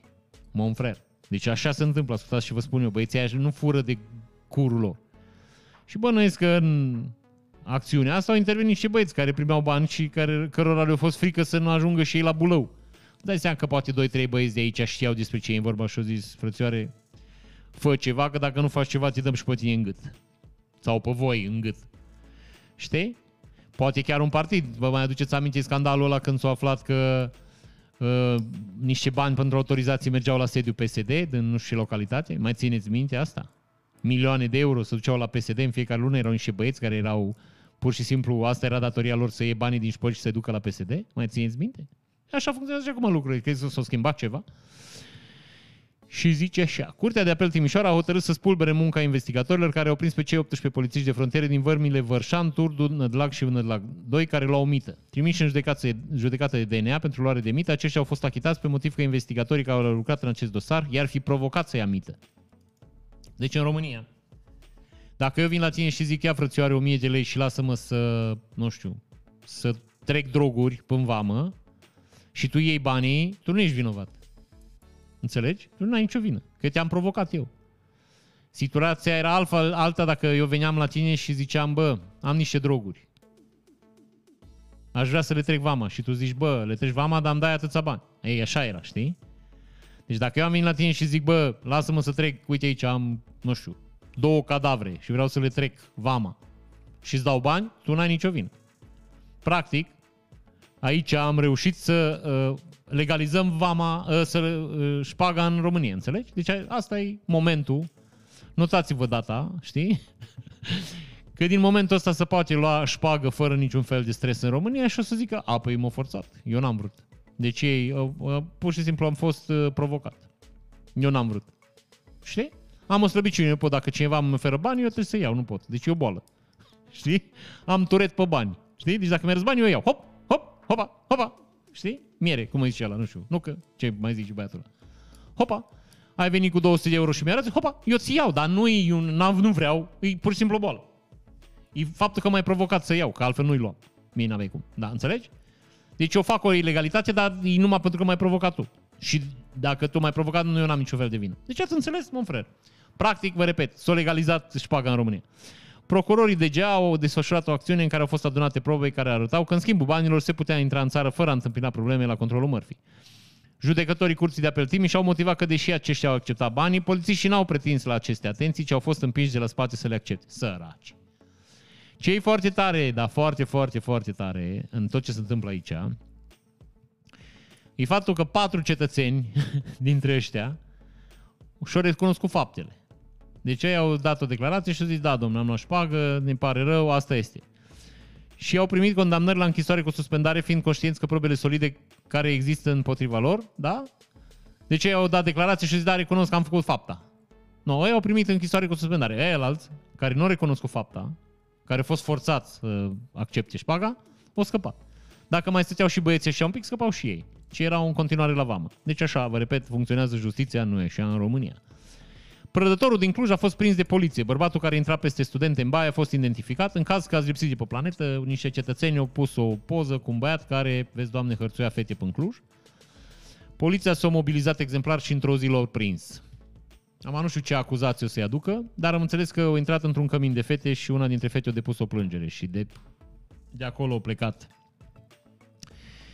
acțiunea uh, în forța poliției române. Și o veste foarte bună pentru țărișoară, legea împotriva hoților de fier vechi promulgată, centrele de reciclare nu mai pot achiziționa de la persoane fizice materiale. Bine, nu toate. Ce este trecut în lege, bineînțeles, trebuie să traduci, zice E foarte complicată explicarea. Exprimarea zice, nu pot fi cumpărate produse obținute prin prelucrarea chimică sau termică a materialelor compozite, a cablurilor și a conductorilor de orice fel. Practic nu se mai cumpără ferul și cupru ars de la persoane fizice, se cumpără numai de la firme. Să sperăm că o să funcționeze lucrurile în continuare, deși, vă repet, cel mai simplu mod de control ar fi fost să le ia buletinul celor uh, care aduc astfel de produse. Și foarte simplu discuția. Chem garul de mediu și zici, mămică, tu de unde ai 100 de tone, 100 de kg de fier, de sârmă de fier arsă? Înseamnă că ai făcut o șmecherică, ia oameni de aici, știi? Deci așa ar trebui procedat. Pur și simplu ar trebui mers invers. Ai adus cupru ars, înseamnă că l-ai ars tu, mămică, hai să vedem. Bun, și uh, pentru că noi așa trăim într-o țară de oameni absolut incoruptibili și uh, nepătați, comisarii NPC nu vor mai putea lua telefoanele cu ei în controle. Deci de acum când se duc la control, sunt obligați să-și lase telefoanele la birou. Ăsta e nivelul, mămică. Deci la nivelul ăsta am ajuns, știi? Exact sistemul care se folosește la traficanții de droguri în anumite țări, știi? Când îi duce în, în controle, când fac razii, sunt obligați să n-aibă telefoanele la ei să-i avertizeze pe cetățenii în avans, știi? Așa și la noi. Dar la noi se întâmplă la nivelul, la talpa broaștii, cum ar veni, adică la ultimul nivel. ANPC-ul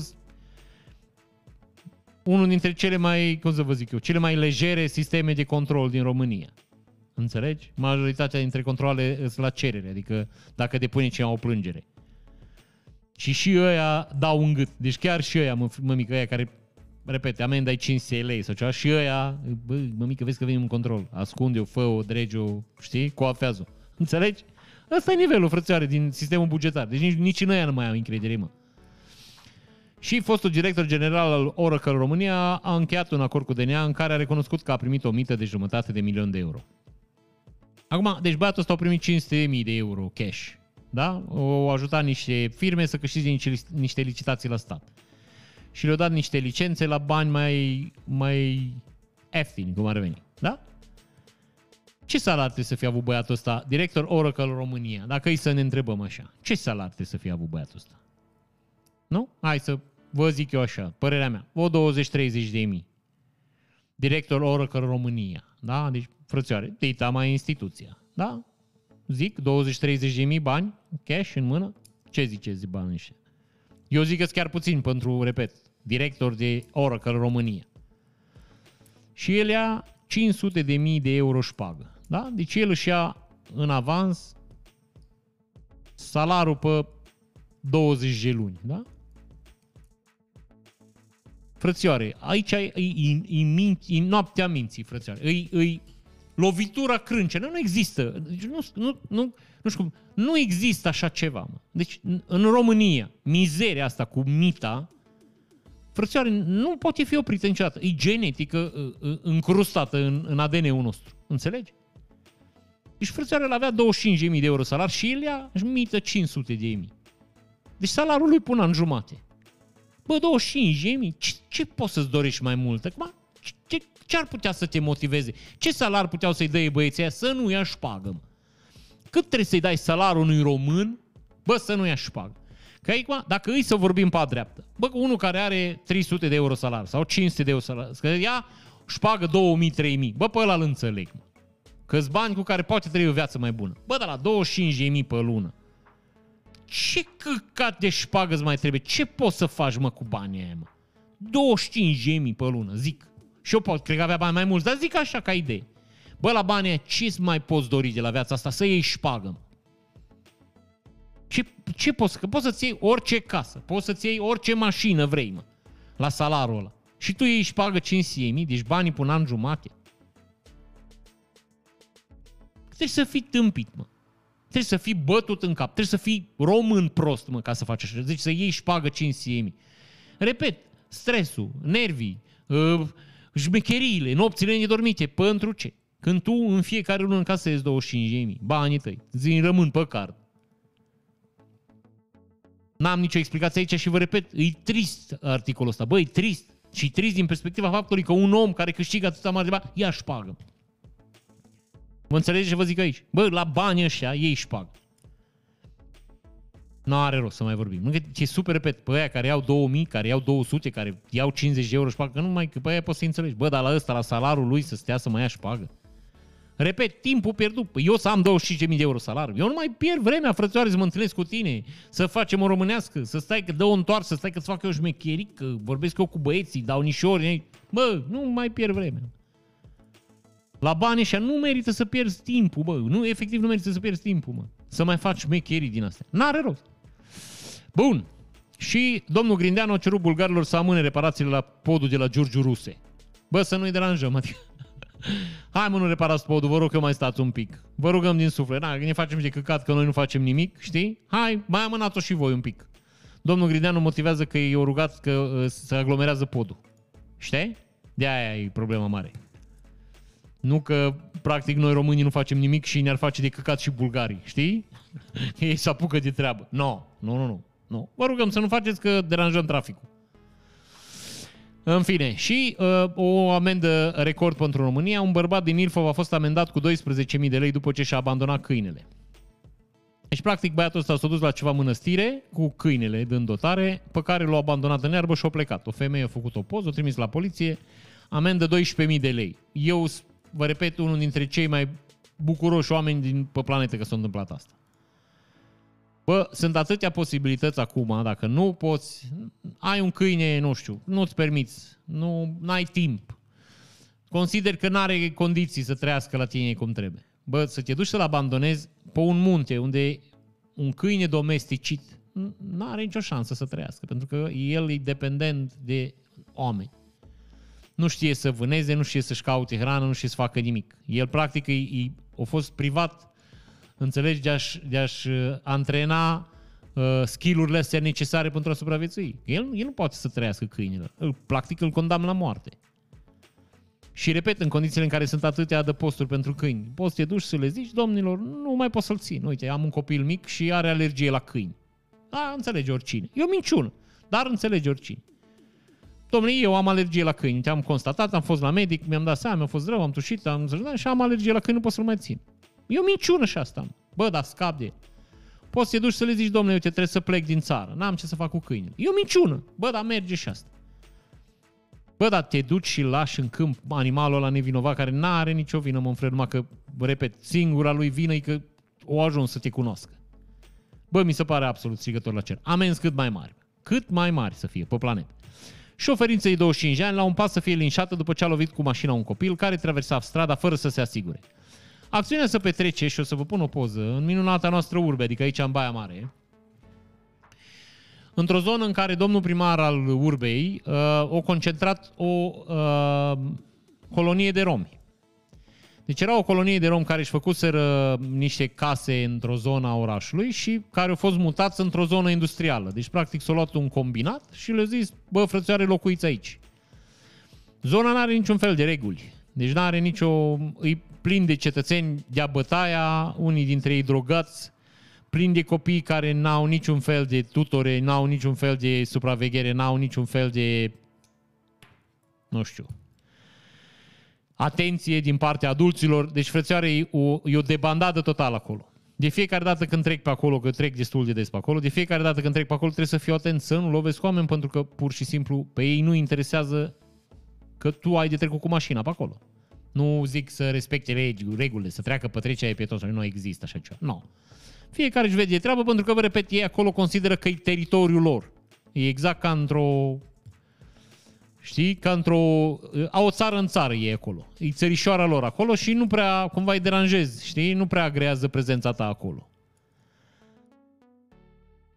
Din păcate, fundațiile care se dau cu curul de sol, acum lăsând uh, chestia asta la o parte. Deci fundațiile alea care se dau cu curul de sol, știți când îți strămutați romii și să vină ăia și fac scandal, că îi rup, că îi distrug, că nu știu. Nu fac nimic în restul timpului. Deci acolo e o pungă de sărăcie în care uh, cetățenii se complac neavând costuri. Acolo stau gratis. Poate să stea cine vrea când vrea, poate să vină, poate să plece, nu există niciun fel de control, nimeni nu știe ce e acolo. Poliția nu are niciun fel de jurisdicție acolo, n- nici n-am văzut vreun polițist acolo de ani de zile. Înțelegeți? Și acolo e o situație scăpată total de sub control. Ăla e un cartier în care noaptea nu cred că e sănătos să mergi. E o zonă în care, repet, e de evitat noaptea. Povestea e că o femeie a lovit un copil care fugea pe stradă. Femeia nevinovată, mergând cu mașina regulamentar pe drum. Ei, cetățenii au fost indignați. Cum își permite un român, da, un, un cetățean care nu aparține cartierului lor, să lovească un copil cu mașina. Când, repet, femeia nu are nicio vină. Și femeia a fost la un pas de moarte, a fost bătută, bătută zdravăn de o gașcă de, de cetățeni de acolo și femeia s-a ascuns într-un magazin unde uh, băieții au intrat după aia și au bătut-o în magazin în continuare, spărgând și magazinul. Și după aia i-au demolat, i-au distrus mașina. Dacă e să mă întrebați pe mine ce o să se întâmple după tot evenimentul ăsta, vă spun eu nimic. Pentru că nu vrem uh, să deranjăm din nou fundațiile care se ocupă de integrarea romilor în societate. Asta zic eu. Eu mi-aș dori aici niște procese, aș mi-aș dori să văd niște cetățeni condamnați și mi-aș dori să văd că se respectă legea pe teritoriul țărișoarei. Că luările astea de poziție și uh, uh, violențele astea nu și-au rost într-o țară normală. Bineînțeles, sper uh, degeaba, că nu, nu o să se întâmple niciodată nimic. Nu o să fie identificați cetățenii și situația o să rămână așa. Dacă ați văzut și în poze, îs- la amează sunt sute de cetățeni care nu lucrează. Bineînțeles că sunt și niște beneficiari a acestor, uh, a acestor mizerii. Și vorbesc aici de oamenii politici din Baia Mare care la alegeri se bazează pe, pe votul cetățenilor ăștia. Acolo sunt câteva sute de voturi. Și cu câteva zile înainte de alegeri să fac buletine pe bandă rulantă, să, să mobilizează niște lideri a acestor minorități care primesc bani ca să aibă grijă de aceste minorități, să știți de la mine asta. Bani grei. Bani la modul că unul dintre băieții care avea grijă de, vezi, doamne, de comunitatea de romi, un fel de lider, are BMW X5, are, uh, avea club de manele într-o vreme. Omul dăduse de bani, că el primea bani în fiecare lună să integreze romii. Eu integrat, eu rupt. No, și în perioada ale- alegerilor băieții aia apare în zonă. Acum nu că, na, ce să faci? Ce să și muncești acolo, nu? Deci, practic, asta au fost uh, întâmplarea din Baia Mare. Am zis să vă zic eu că, na, suntem aici, știm despre ce e vorba. Acolo au fost mai multe scandaluri, vă mai amintiți celebru zid pe care l-a făcut primarul și care a fost ap- aspru comuni- uh, criticat de uh, presa internațională, că să creează un ghetou, că nu știu ce. Nu să crea niciun ghetou. Era pur și simplu un zid care oprea copiii să iasă în stradă să-i lovească mașinile și la data la care a fost făcut zidul, dacă vă mai amintiți, eu v-am zis, exista o modă în care uh, cetățenii își aruncau copiii în fața mașinilor. V-am mai povestit despre asta, nu s-a întâmplat nimic, nu a fost anchetat nimeni, nu s-a întâmplat absolut nimic. Deci au fost câteva cazuri în care cetățeni își luau copiii și îi aruncau, îi împingeau în fața mașinilor. Mașina îi lovea și de acolo încolo începea o, exact o activitate de genul ăsta, cu bătăi, cu amenințări, cu bani, cu copilul, cu daune morale, știi? Da, nu s-a întâmplat nimic, nu o să se întâmple nici de acum înainte, aia vă spun eu sigur, pentru că nu are cine să se ocupe de problemele astea. E bine că măcar vorbim despre ele. Și un polițist a mers la furat de unt și șampoane. Paznicul de la Lidl l-a prins. Informații de adeptul incredibile este la ivală despre lucrătorii din poliția română. Un polițist a fost prins la Lidl în timp ce fura unt și șampoane. Bun, zice și Angajatul de la Lidl a dezvăluit conform presei locale că polițistul ar fi furat două șampoane și un pachet de unt în valoare de 52 de lei. Zilele trecute, agentul de pază al hipermarketului a sunat la 112 pentru a anunța că a, fost, a prins un client la furat. Polițiștii din cadrul secției de poliție au descoperit că era vorba despre un bărbat în vârstă de, vârstă de 36 de ani, agent de poliție în cadrul poliției municipiului Sibiu, aflat în timpul liber. Acum, nu, eu nu înțeleg remarca asta. Păi ce legătură are că era în timpul liber? Păi el tot polițist, e, el trebuie să respecte aceeași conduită, că e în timpul liber, că e în timpul programului. Dacă era în timpul programului, avea ceva circunstanțe atenuante. A, domnule, furat uh, șampon și unt că trebuia să-l folosească într-o investigație. Avea un uh, interlop care o ascuns și vrea să ungă cu unt să alunece interlopul, nu? și șamponul e ca să nu facă mătreață. Nu știu. Deci era, are vreo diferență că e, deci dacă fura în timpul programului era ok? Deci Zicea, domnule, am prins un polițist și ce a făcut? A furat un șampon și unul. Pe în timpul programului? Da, domnule, în timpul programului. Ei, păi dacă e în timpul programului are voie să fure, adică, știi? O furat, mă, frere, asta este. Un polițist de la Brigada de Operațiuni Speciale Brașov a fost reținut luni pentru 24 de ore, fiind cercetat în cadrul unui dosar penal pentru conducerea unui vehicul sub influența alcoolului. Pe lângă că l-a prins beat la volan pe băiatul ăsta, deci asta e una, zice și ea, uh, Conform sursei citate, deși i s-a pus în vedere că nu mai are voie să conducă autovehicule pe drumurile publice până la finalizarea dosarului și a semnat un proces verbal în acest sens, în următoarele două zile polițistul a condus din nou autoturismul, fiind surprins de camere de supraveghere amplasate pe drumurile publice din municipiul Brașov. Un dosar procurorii din cadrul parchetului cu sprijinul bla bla bla și a serviciului bla bla bla, au efectuat două percheziții, una domiciliară și cealaltă la sediul unei instituții publice. Din cercetare a mai rezultat faptul că inculpatul a fost angajat în perioada 5 iulie 2019-3 octombrie 2019 la o societate comercială în funcția de consilier am armonizare legislativă. Era dezarmonizată legislația și l-a angajat pe băiatul ăsta să o armonizeze.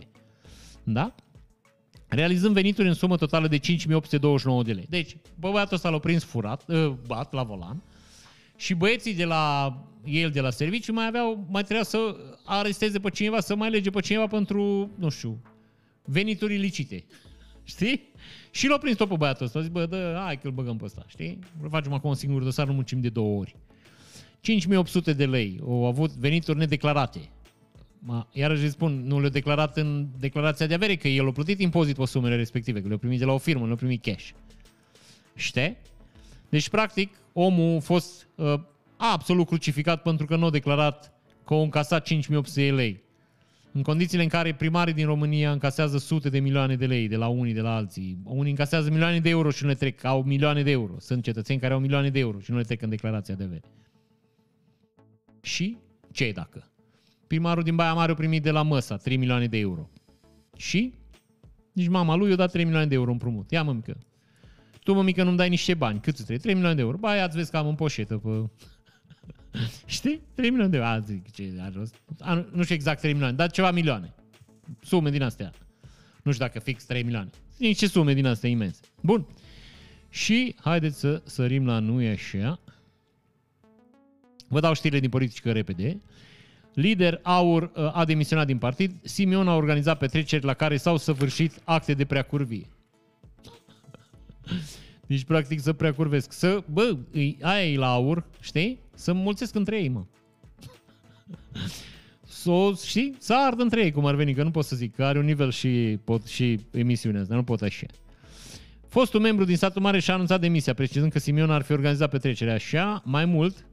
Acum, urmează să vă prindeți care e motivul pentru care am citit această știre. Și o să vă dați seama imediat. Fostul președinte al organizației Aur Satu Mare, Iulian Câcău.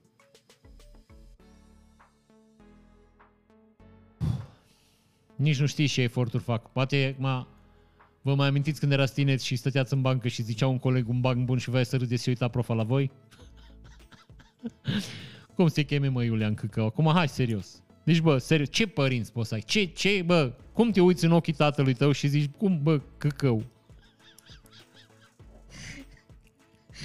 și Iulian, știi? Că măcar că zicea Ion, știi? Că Ion căcău și băi de la țară, n-are. Dar Iulian e intelectual. Bă, Iulian, ce Căcău.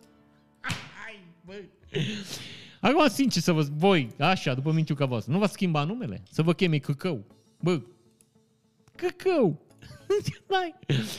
și există o circunstanță că aici la noi în zonă căcău îi zice la, la băutura făcută din spirit sanitar. Deci ruptă în două, că așa îi mai zice la noi.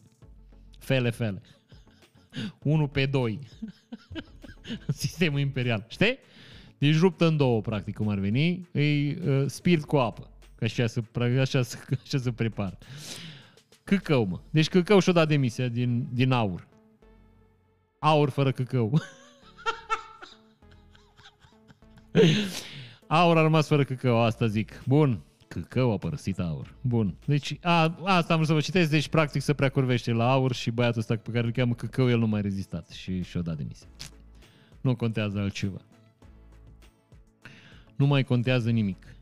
Domnul Cioloș răspunde uh, cetățenilor de la Libertatea. În caz că v-ați lipsit iară de pe planetă, domnul Cioloș a dat demisia și după ce și-a dat demisia din USR, au apărut un articol cum că, vezi, doamne, membrii USR prime, plătesc o taxă la partid de 10% din venit și că, de fapt, domnul Cioloș ar fi cumva de vină. Că băieții de la Libertatea așa știu să facă. Și, nu, e normal un pic să, să-l atace pe domnul Cioloș sau pe Nea Cioloș, dacă e că... Cred că e, mai, cred că e o vârstă cum e îmi permis să zic, bă, beat, bă, bă, daciane, bă. Așa. Deci își permit să-l Acum, nu că își permit. Îi ordin pe unitate să-l atace pe Cioloș că își face alt partid și îi deranjează iar la lingurică că pe băieții ăștia de la USR, Barnea, Barna și Ghinea, eu liniștit, știi? Deci băieții ăștia deja sunt ok și ei pe drumul cel bun. Mai o șpăguță, mai o vrăjică, mai o înțelegi, se s-o liniștit treaba, nu mai, n-are rost. Și acum domnul Cioloș, pentru că a plecat din partid, l-a acuzat că el, din cauza lui, să ia zeciuiala în partid. Și Cioloș a dat acum un, un drept la replică în ziar și a zis că nu, că din potrivă el a cerut oprirea acestui sistem și membrii Biroului Național s-au opus. Așa cum membrii Biroului Național s-au opus să-i pună în aplicare programul lui în partid. Știi? Deci Cioloș a câștigat alegerile în partid și când a vrut să-și înceapă un, o reformă în USR, băieții din Biroul Național au zis, bă, dar noi nu vrem. Adică am înțeles că te-au ales majoritatea în partid, dar noi nu avem chef. Și domnul Cioloș a dat demisia și acum domnii, inclusiv domnul Drulă, știi? Îți deranjați așa un pic de atitudinea domnul Cioloș că nu strânge dreapta. Asta cu strânsul dreptei, văd că e și ordin pe PNL aici. Toți băieții în PNL sunt indignați că nu, domnul Cioloș a părăsit USR-ul și nu luptă pentru o dreaptă puternică. Dreaptă puternică care face jocurile PSD. Da, e cu totul și o altă discuție. Deci, practic, domnul uh, Cioloș răspunde și le explică cetățenilor că nu are nicio vină el și că, din potrivă, el a încercat să oprească uh, această practică în USR și membrii Consiliului Național, al Biroului Național, Zice, imediat după ce am devenit președintele USR și am aflat de această practică, am solicitat o discuție pe această temă în Biroul Național și am cerut opinii legate de la secretarul general USR, cât și de la serviciul juridic. După primirea acestor opinii, propunerea mea ca președinte către Biroul Național a fost de a renunța la cotizația obligatorie diferită pentru parlamentari și europarlamentari, proporțională cu veniturile și trece la, contribuția, la o contribuție voluntară și transparentă. Dar am încercat cu argumente, în ciuda eforturilor mele, la fel ca multe alte cazuri, pe 16 decembrie 2021, majoritatea din Biroul Național a votat împotriva propunerii mele, menținând cotizațiile obligatorii diferențiale, diferențiate pentru parlamentari și europarlamentari. Deci, practic, oamenii au zis, bă, lasă vină bănuțul la partid. Ce e foarte fain că Drulă și domnul Stelian îl acuză pe Dacian că au plecat lăsând datorii la partid. Adică, practic, bănuiesc că îl acuză că nu și-au plătit cotizația de 10%. Și? Nu-i drăguț? domnul Drulă, în care, bă, vreau să spun, îmi pusesem așa niște, niște uh, sămințe de încredere. România nu poate trece la moneda euro, spune Comisia Europeană, este singurul stat UE cu deficit excesiv din cele șapte. Deci, practic, în caz că nu știți, sunt patru criterii la care trebuie să fim campioni. Noi suntem la niciuna. În schimb, Croația și Suedia s-ar putea să treacă la euro, Croația că din 1 ianuarie 2023. Adică croații stau bine. Deficit la noi înseamnă că noi cheltuim mult mai mulți bani decât producem, dacă în caz că vă întrebați despre ce e vorba. Și asta v-am zis și noi, că în condițiile în care uh, România se împrumută sângeros, uh, taxele au crescut, accizele au crescut, toate chestiile au crescut, da? Și noi tot nu producem câți bani are nevoie România. Deci noi tot merem în minus. Guvernul pregătește noi taxe, crește acciza la țigări, taxa pe zahăr, impozitul pe locuințe ar putea exploda. Deci, pragul pentru micro-întreprindere urma să scadă de la un milion de euro la 300.000 de euro și la 100.000 de euro în 2025. Clădirile crește taxa, cresc, o să calculeze, impozitul pe clădiri o să calculeze în funcție de valoare, nu în funcție de suprafață. Mai fac băieții niște bani. Apare taxa pe zahăr, adică în asta a fost o discuție mai de mult și cumva logică că la zahăr să plătește 9% TVA că e considerat aliment când TVA-ul trebuie să fie 19%, să elimină facilitățile pentru constructori, să elimină impozitul specific din turism, scutirea de impozit pentru vânzările de imobiliare de până la 450.000 de euro va fi regândită, taxe mai mari pentru profesiile liberale și cam atât. Practic, ă, începe să se strângă șurubul pentru că țărișoara asta nu merge cum trebuie, să fură mai mult decât să produce. Și foarte important asta să înțelegeți, aici, asta e discuția. Bun. Uh, da, da, da, da, da. Astea nu vi le mai citesc, că n-are rost. Așa. Mascații au oprit cen- concertul manelistului Țancă Uraganu și au cerut contractele de muncă ale instrumentiștilor de pe scenă. Deci, practic, la un concert a domnului, nu e așa, The Hurricane, da? Țanc The Hurricane, bun. În clubul Alexa din comuna Budureasa. Așa, biletul costa 70 de lei, au venit băieții la DSVSA, da? Și băieții de la ITM, niciunul dintre membrii formației n-avea contract de muncă și s-a executat o amendă în valoare de 200.000 de lei pe numele domnului Țancă, cum ar veni. Știi? Deci, a, până acum a, mai mergea cum mergea, acum nu mai merge. Nu știu care e încadrarea juridică, că eu aici nu înțeleg, că dacă tu ești artist și vin niște băieți să cânte cu tine, de ce ar trebui să aibă ei contracte de muncă scrise de tine? Nu, nu înțeleg. Când poți să zici, domnule, el are PF, îmi face factură, îi dau banii, serios. Nu, nu înțeleg de ce ar trebui să fie angajat instrumentistul la tine. Nu, nu mă pricepe aici, poate e ceva juridic și nu prind eu. Nu? Adică n-ar, n nu așa ar trebui să fie? Și chiar și așa, nu știu, trebuie să-i faci contract de muncă dacă el vine să cânte odată cu tine? Adică dacă... Eu n-am nimic, că să nu înțelegeți, eu chiar sunt pentru fiscalizarea tuturor veniturilor, că așa trebuie să fie. Eu sunt împotriva jmecherilor ăștia care fac concerte de milioane de lei și nu dau bani la stat. Eu sunt împotriva genului ăsta de comportament pentru că e dăunător pentru economie în general. Dar, pe de altă parte, eu iar nu înțeleg. Deci dacă eu, nu știu, eu cânt la o carină, am și organism, adică dacă te uiți la mine, e clar, îți dai seama că am exact profilul unui cântăreț la o carină. Și eu vreau să fac un concert, da? Închiriez o sală, vin bilete și bă, mai am un prieten care cântă la drâmbă. Știi? Că e o carină drâmbă acolo ești. Și vine și el să susțină un solo la concertul meu. Eu trebuie să-l angajez pe el, adică el trebuie să vină și să zică, da, mă mică, păi trebuie să mă angajez pe perioada concertului, nu înțeleg. Nu putem să fim doi artiști care să exprimă pe scenă? Adică la toate concertele care se întâmplă, dacă un băiat merge, nu știu, vine Loredana Groza cu taraful ei, băieții aia tăță să angajați pe firma ei? Sau au și PFA-uri și le plătești factură, colaborare? Nu știu, că nu mă pricep. În fine, luat manelistul amenda asta vreau să vă zic. Cumva mi se pare un pic ciudățel așa, dacă e să mă întrebați pe mine. În Elveția se anulează o interdicție veche de 67 de ani de a desfășura curse de mașini. Dacă vă mai amintiți, mulți dintre voi, adică dintre cei care mă urmăresc, ați trăit evenimentul, în 1955, la Le Mans, în Franța, da? a fost un accident groznic. Un băiat care conducea un Mercedes a ieșit în public și a omorât, nu știu, 80 de ani. Și Mercedes a retras din toate competițiile sportive la momentul respectiv și elvețienii au dat o lege prin care erau interzise orice fel de curse de mașini.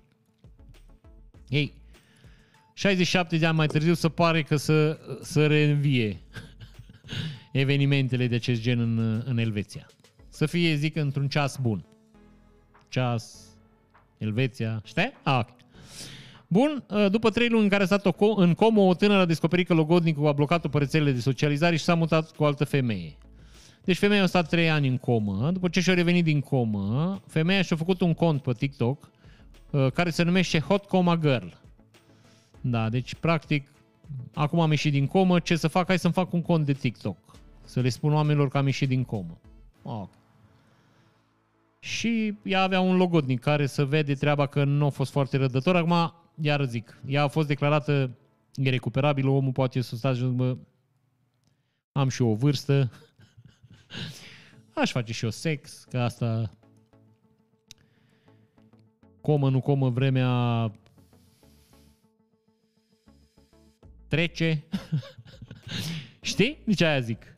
Cumva parte și de înțeles omul. Ma, bineînțeles că voi, care sunteți niște suflete mari, ați fi stat și ați fi așteptat să-și revină femeia. 43 de ani. 43 de ani mai târziu. Știi? Da, deci oricum, ideea e că femeia a fost declarată nerecuperabilă datorită femeii care o reușit să o mențină conectație la aparate, femeia și-a revenit și iubitul ei, logodnicul, avea o altă, nu e așa, gagică. Și ca să nu-i creeze un șoc emoțional, o blocat-o pe Facebook. Să nu vadă că nu e așa, are altă gagică. Da, pe mine mă distrează faptul că și-au făcut cont de TikTok. Hot Coma Girl. Uh, Eu deja observ un fenomen foarte ciudat. Uh, Oamenii vor să devină vedete cu orice preț. Care... și nu, nu prea înțeleg. Nu, nu înțeleg de ce, da? Maybe it's just me. Premieră pentru Japonia, premierul Fumio Kishida vrea să participe la summitul NATO de la Madrid. Așa, ar deveni primul lider japonez care ia parte la o reuniune a Alianței Nord-Atlantice, a spus sâmbătă o sursă guvernamentală citată de agenția locală Kyodo. Kyodo. Kishida intenționează să deplaseze la Madrid după ce va lua parte la un summit de trei zile al grupului celor șapte națiuni puternic industrializate din 26 iunie din Germania. Deci, practic, se întâmplă uh, o migrare a națiunilor care se simt uh, uh, afectate de Rusia spre NATO. Deci, practic, cetățenii de pe planetă și-au dat seama că singura posibilitate vreodată ever pe planetă să fii păzit de Rusia, care poate să invadeze oricând, e să fii NATO. Așa că s-ar putea Rusia acum, știi, să fi dat o palmă la o chestie, știi? Este la noi aici o vorbă, nu vă zic care, uh, și pur și simplu să fi convins țările care până acum cred că nu, nu, nu erau chiar așa de sigure că asta e calea de urmat, să intre în NATO. Da? Deci, practic, uh, Rusia, prin acțiune, a reușit să creeze o forță mult mai puternică care îi se opune. Știi? Exact ca în filmele cu Avengers. Că de fiecare dată când apare ceva, forța răului, în univers se creează și o forța binelui, care îi se opune forței răului, cum ar veni. A, înțelegi? Deci exact asta e. Și scandal diplomatic între Rusia și Sri Lanka după ce un avion al companiei ruse Aeroflot a fost imobilizat la sol. Avionul, vă zic pe scurt, avionul făcea parte dintr-o flotă care nu fusese plătită și uh, practic n-avea voie să zboare, cum ar veni, și băieții din Sri Lanka nu i-au mai dat voie să decolează. Uh, mi se pare aici asta, deci eu asta cu ambasadorii, că aici, deci eu de fapt aici am vrut să ajung, mie asta cu ambasadorii mi se pare cel mai funny lucru de pe planeta asta. Deci, după ce s-a întâmplat chestia asta, deci băieții au blocat avionul, rușii s-au indignat și zice așa. Reprezentantul diplomatic sri lankez a fost convocat vineri la Ministerul Afacerilor Externe rus, unde i s-a mânat o notă de protest, potrivit agenției de presă TAS. Deci voi înțelegeți ce s-a întâmplat aici. Băieții ai oprit un avion, da? Deci zbura avionul, nu zbura avionul, gata, rămâne avionul aici. Rușii s-au indignat și l-au chemat pe băiatul ăsta, care era reprezentant diplomatic în, al Sri Lankai în Rusia, da? L-au chemat la ei și i-au dat o notă de protest. Deci i-au dat o hârtie pe care scrie noi protestăm. Nu vi se pare futil așa? Ce faci diseară, mă, mică? Bă, zice, mă duc să mă culc mai devreme că mâine mă duc la Ministerul Afacerilor Externe în Rusia să primesc o notă de protest. Și se duce la, stă două ore acolo, vin băieții și dau o notă. Nu știu care e procedura, cum să zic. Luați o notă de protest. Semnați de primire aici, aici, da. Și pleci. nu puteau să o trimită cu un curier, că e același lucru. Sune curier. Bună ziua, de la Cargus vă sun. Sunteți acasă în jur de ora 11 că aveți o notă de protest de ridicat. Știi? Aia mi se pare. Mai și porți omul pe drum, oricum ăla o ia, eu vă garantez. Deci ăla o ia. Adică nu știu ce fac alți oameni. Dar eu, eu dacă aș fi reprezentantul Sri Lankai în Rusia și aș primi o notă de protest, eu aș lua nota de protest și aș mototoli eu bine ca să fac notă de protest moale și aș folosi-o într-o activitate matinală pe care nu pot să o numesc aici. Deci, că înțelegi ce o zic aici. Și cred că aș face și un live în același timp. Bine, s-ar putea să fiu trimis acasă, că e totuși o jignire să faci chestia asta, dar asta mă gândesc că fac majoritatea ambasadorilor. Cred că ei au un grup de WhatsApp și ei când primesc câte o notă de protest de la ambasada Rusiei sau de la cineva, ei o mototolesc, o folosesc și pun poze pe grupul lor de WhatsApp. Știi? Că intre ei acolo. Ce-i mă vrăjeala asta cu notele de protest? Ce, cu, ce, cu ce ajută pe cineva? Și eu iar răspund, democrația asta e nașpa, că consulate și ambasade și vine ambasadorul, cheme ambasadorul, îți exprimi, nu știu, neliniștea și îngrijorarea, îl cerți pe ăla, îi dai note de protest. Nu așa trebuie făcut, mă. Ambasadorii ăștia care sunt țări, ăștia ar trebui chemați și bătuți, mă. Asta ar fi adevărata diplomație. Domnule, zici, bă, băiatul ăla din Sri Lanka, hai la noi. Ce ați făcut? V-am oprit în avion. Două palme. Pf, pf, pleacă de aici. Asta e poziția oficială a Rusiei față de Sri Lanka, mă. Că ei zis nervoși că le-au luat avionul. Înțelegi? Îți dai seama că sri Lankezii cheamă și ei pe rus. Bă, vino mâine la noi. Și te duci, pf, pf, două palme. Pentru ce? Păi, pentru nota de protest pe care a primit-o colegul nostru în Rusia. Știi? Asta, e, asta ar fi, Monfrel, diplomație. Vrăjelile astea. Păi, unul la mână zice, bun, să, mâine să fiți la ambasada Rusiei sau la, nu știu, la Ministerul de Externe. Nu te duci. Ce se întâmplă? Te sună aia? Bună ziua de la uh, Ministerul de Externe a Rusiei. Uh, știți, trebuie să veniți la noi să vă dăm o notă de protest. M- mai ajungeți astăzi? Nu, nu pot, mă doar un pic spațiile. Bine, hai să reprogramăm. Mâine cum? Mâine nu, că mâine am înțeles că plouă, n-aș ieși, să murdăresc pantofii. Poi mâine cum e pentru noi? E ok.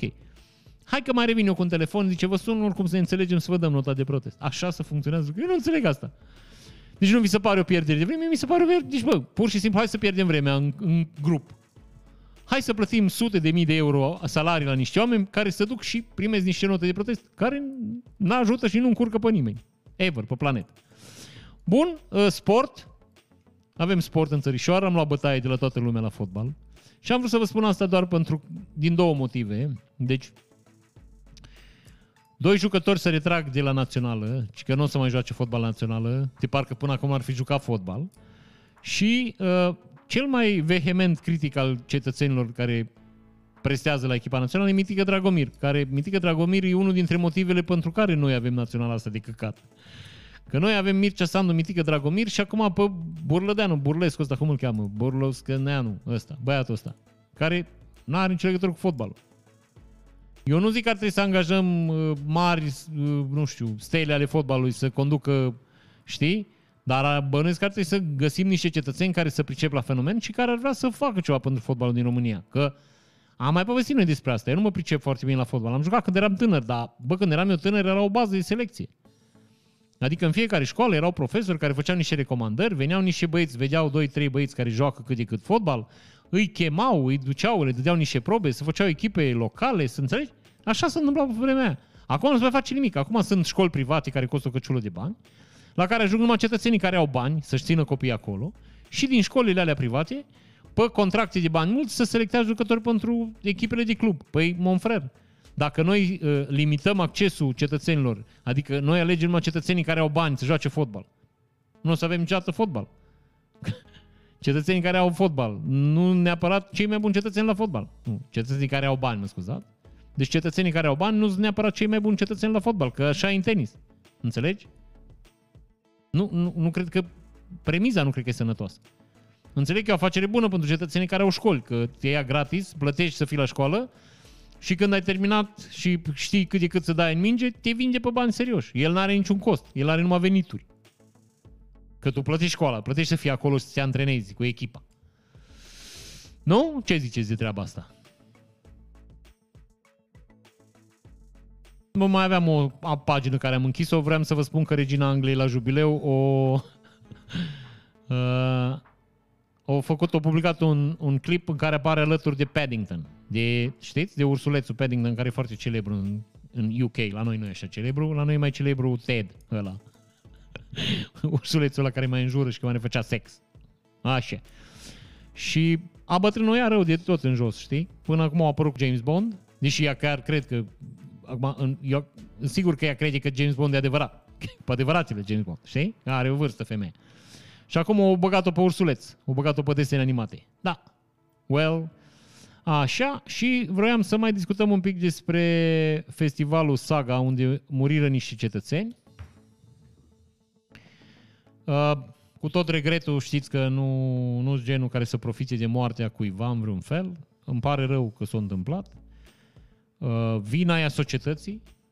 Eu v-am mai spus și vă repet, părerea mea e că drogurile ar trebui legalizate și cetățenii ar trebui învățați care sunt riscurile la care te expui în droguri.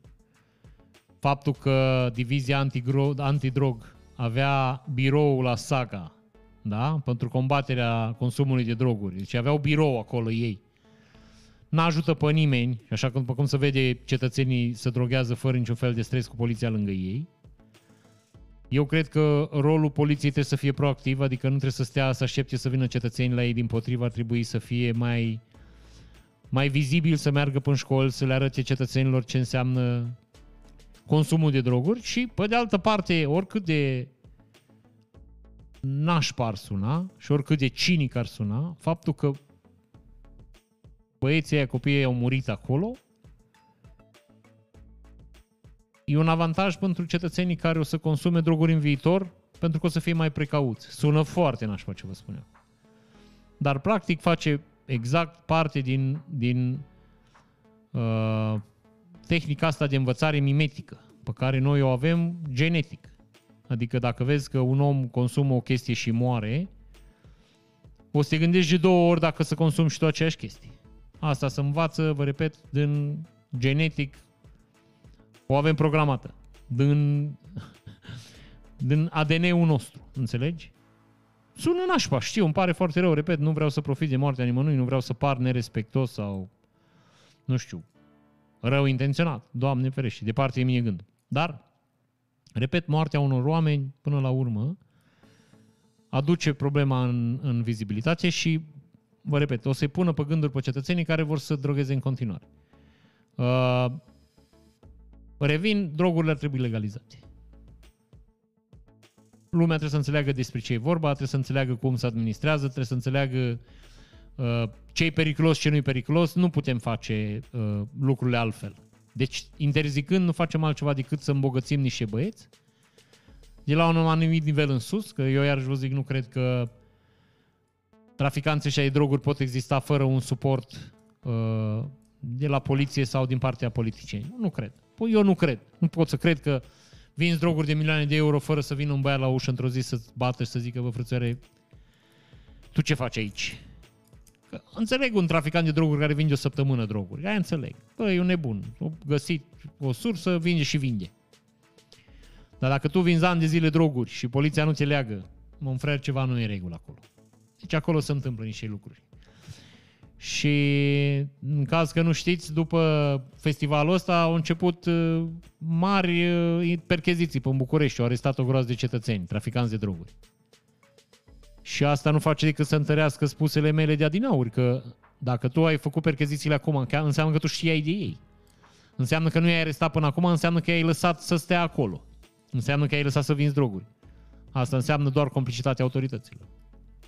Faptul că ei încep să facă percheziția a doua zi, după ce mor niște oameni și cazurile ajung în presă, înseamnă că, practic, avem de-a face ori cu o societate cu o instituție coruptă, care permite traficul de droguri, ori cu o instituție care nu-și face treaba, repet, ă, permițând traficul de droguri. Asta e părerea mea. Ă, o, cum era, declarația mea, o semnez și o susțin. Am înțeles? Și cam atât o să trecem la chestiile awesome de pe planetă Țică și după aia chestiile funny, că iar ne-am întins, nu e așa, aproape două ore. Ză mașina, așa se parchează în, la modul inteligent, da? Vedeți că e criză de locuri de parcare, aici ai scară 2 în 1. Adică loc de parcare și scară de nu e așa, acces. Bun. Uh, stați așa, că am niște mesaje aici. Autostrada 70 din Colorado, din Colorado are un marker pentru mila 420, care e de fapt mila 419,99, pentru că uh, indicatorul cu 420 să fură. Și acum, în caz că vă întrebați de ce să fură, 420 a devenit un acronim pentru uh, traficul de marihuana, pentru cetățenii care consumă marihuana. Și de ce se întâmplă asta? Până 1970, nu știu exact anul, până anii 70, niște cetățeni de la un liceu au găsit o hartă a unui cultivator de cannabis pe care era trecută o cultură de cannabis ascunsă undeva pe munți. Și băieții se întâlneau în fiecare zi ca să descifreze harta. Locul lor de întâlnire era o zonă din oraș care cred că se numea Louis, nu sunt foarte sigur, și se întâlneau sanchi de nebuni la ora 4.20. Și uh, mesajul era 4.20 Louis, ca să știe zilele în care se întâlnesc. Și după vreme a renunțat la Louis și au rămas 420. Povestea a ajuns celebră și de atunci încoace cetățenii care consumă droguri uh, se reunesc sub standardul 420. Bun, uh, o să vă arăt cum își bă, e trist, dar ăsta e adevărul, cum își încălzești că, uh, șoferii de tir mâncarea, are supă la borcan am eu și uh, și-o pus-o lângă toba de eșapament. Bineînțeles, sunt niște cetățeni care, ca întotdeauna, sunt mult mai deștepți și mult mai pricepuți. Bun. Uh, uite că n-am închis pagina și o să vă arăt pe A bătrână cu Paddington. Aici e cu The Bear. The bear Da? Acum cu James Bond nu o să vă mai arăt, că n-are rost. Bănesc că știți despre ce e vorba în propoziție. Uh, cred că v-am povestit, eu am fost la BMW în, în Germania și în, la muzeul BMW era expoziție Rolls-Royce și era expus un uh, Rolls-Royce, acum nu mai știu să vă zic exact dacă era chiar cel care aparținea reginei sau unul similar. Ce vreau să vă spun e că era cât o garsonieră mică. Așa când le vezi la televizor în par mari. Monfred când ești lângă el, vă repet, e cât o garsonieră, confort 1 din Berceni. Balotești, nu știu, cu localitatea astea cu garsoniere confort 1. Și asta pentru că, vezi, Doamne, uh, dădea rău la cetățeni să se încline regina, să urce în mașină. Și atunci dânsa trebuia să urce mărgând în picioare. Deci trebuia efectiv să intre în mașină, nu trebuia să se aplece. Și ce e mai interesant acolo, ca să înțelegeți ce viață are regina, uh, unele dintre Rolls-Royce-urile astea erau dotate cu o mână. Era o mână cu o mânușă care făcea așa în continuu.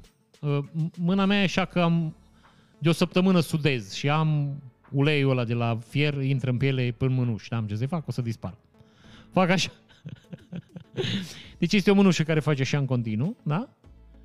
Pentru că uh, doamna regină când mergea cu, cu Rolls-ul până cetate, prin fața supușilor, uh, o dorea mânuța a doua zi. Și atunci băieții au făcut o instalație care făcea din mânuță. Avea o mânușă și făcea din mânuță. Asta așa, ca să mai să ne educăm. O să vă mai arăt o chestie. Hop! Stați așa și nu mișcați. O să vă mai arăt o chestie absolut awesome, pe ce opresc sunetul. E un băiat care merge cu, bănuiesc, cu un deltaplan. Nu un deltaplan, că da, deltaplan era cu picioarele în spate. Un motoplan ordine la cu un moto deltaplan. și îi se așează pe picioare un vultur. Ei, ce e foarte interesant aici e că vulturul e foarte interesat de cauciucul din care sunt făcuți papucii lui. Da? Mi se pare, încă o dată, unul dintre momentele awesome pe care nu cred că poți să le repeți în viață. Eu nu cred că poți să întâmple două ori. Nu știu, mi se pare, mie mi se pare zborul, mi se pare o chestie absolut majestoasă așa. Bine, la păsări că eu nu zbor. Bine, eu personal nu zbor, că n-am cum, că am organismul ăsta care practic e opusul zborului, opusul... Dar eu nu zbor nici cu avion, adică nu mă urc în avionul care zboară, că am frică de înălțime și de moarte, cum ar veni. Deci, practic, mi-e, mi frică de moarte, mie. Bun, uh, o să vă arăt o, un mic moment artistic realizat de cetățenii din Ucraina, în care avem un tractor așa, care trage nu așa un tank sovietic. Vedeți asta cu tunul îndreptat în jos, e o chestie care arată că e broken, știi? Că e stricat tankul. Ceea ce nu e rău. Bun. Uh, vă mai arăt o chestie care mie mi s-a părut absolut gorgeous. Deci sunt niște băieți care au filmat cu încetinitorul o picătură de apă care pică într-un ochi. În caz că ați văzut filmul ăla, filmul ăla cu Superman, când împușcă băiatul ăla în ochi, e la fel, numai că aici vorbim de o picătură de apă. Și now watch this. Deci mi se pare absolut incredibil. Filmarea e făcută la 28.000 de frame-uri pe secundă. Deci aparatul ăla face în fiecare secundă 28.000 de poze. Și priviți acum stropul de apă care lovește ochiul. Deci mi se pare, eu vă jur, eu am piele de găină. Sau de cocoș, na. Ce absolut incredibil. Și priviți încă o dată, o să vedeți după cât timp clipește ochiul. Ca să vă dați seama la ce viteză se întâmplă toate chestiile astea. Deci uitați-vă aici. Încă așteptăm. Hold, hold, hold. Ia uite aici. Abia acum o clipit ochiul. Vedeți? Foarte tare. Bă, gorgeous. Up, up. Bun. Uh, și ultima din Awesome. O să vi-l arăt pe Electro. În caz că nu sunteți familiarizați, Electro e un băiat din universul Marvel care era fiert pe curent. Deci mergea și surgea curent de unde apuca. Băiatul ăsta, cred că și el e Electro, uh, trebuie să vă previn că urmează niște chestii greu de privit. Vă previn, urmează chestii greu de privit. Te previn privit. Ok? Uh, nu moare omul asta, am vrut să vă arăt. Să vă zic din start ca să nu credeți că e ceva nașpa. Că dacă era nașpa, nu vă arătam. Mi se pare absolut, absolut incredibil, bă. Deci absolut nenecrezut ce se întâmplă acolo. Deci uitați-vă aici. Băiatul ăsta merge să bagă într-un trabolou de înaltă tensiune, da? Face el ceva. Uite aici. Intră acolo. Să produce un scurt circuit, vedeți? Și omul i-a zvârlit de explozia aia afară, în timp ce hainele i-au luat foc, mă. Deci ați văzut ce explozie a fost. Și uite-l pe a meu, mă. Deci, frățioare, ar trebui să se ducă să-l caute pe băiatul ăsta să vadă din ce ai făcut. Poate ai supererou și nu ne dăm noi seama. Deci, vă rog să vă mai uitați o dată, că nu, e, e, e absolut incredibil, bă, mică. Deci absolut incredibil. Uite aici. Deci uitați-vă cum îl aruncă, explozia, uitați-vă ce flamă, vă dați seama ce temperaturi, ce tensiuni sunt acolo, ce, ce, ce nebunie, ce căldură, ce e acolo. Și uite-l pe a meu. Foarte tare. Bun, și acum că am terminat și cu știrile awesome, urmează nu e așa, minunatele știri funny. The funny one. Stați așa. No sound. Să mă uiți, n-am ceva să cacking. Ceva. Vă descriu peisajul pentru cei care nu mă ascultați. Îi la o nuntă, o mireasă și un mire, țin în mână doi porumbei imaculați, simbol al iubirii lor profunde și neîntinate. Bineînțeles că porumbeii trebuie să zboare. Trebuie să se îndrepte spre înaltul cerului, simbolizând noi așa liberarea și puritatea care zboară în sus. Nu știu ce simbolizează un porumbel care zboară. Și avem acest moment. Uitați-vă, vă frumos, la el. Deci, uitați-vă la el. Ce mă, uite, mă, uite, Deci pentru cei care nu mă vă uitați, porumbelul lui moare. Deci pică lant. în șanț. Omul ia porumbelul. Bă, mie îmi zbor, că eu am dat bani pe tine. Te, te bate Dumnezeu. Ia, stai mă mică că mai arunc o dată. Ia. Hai. Zboară mă mică.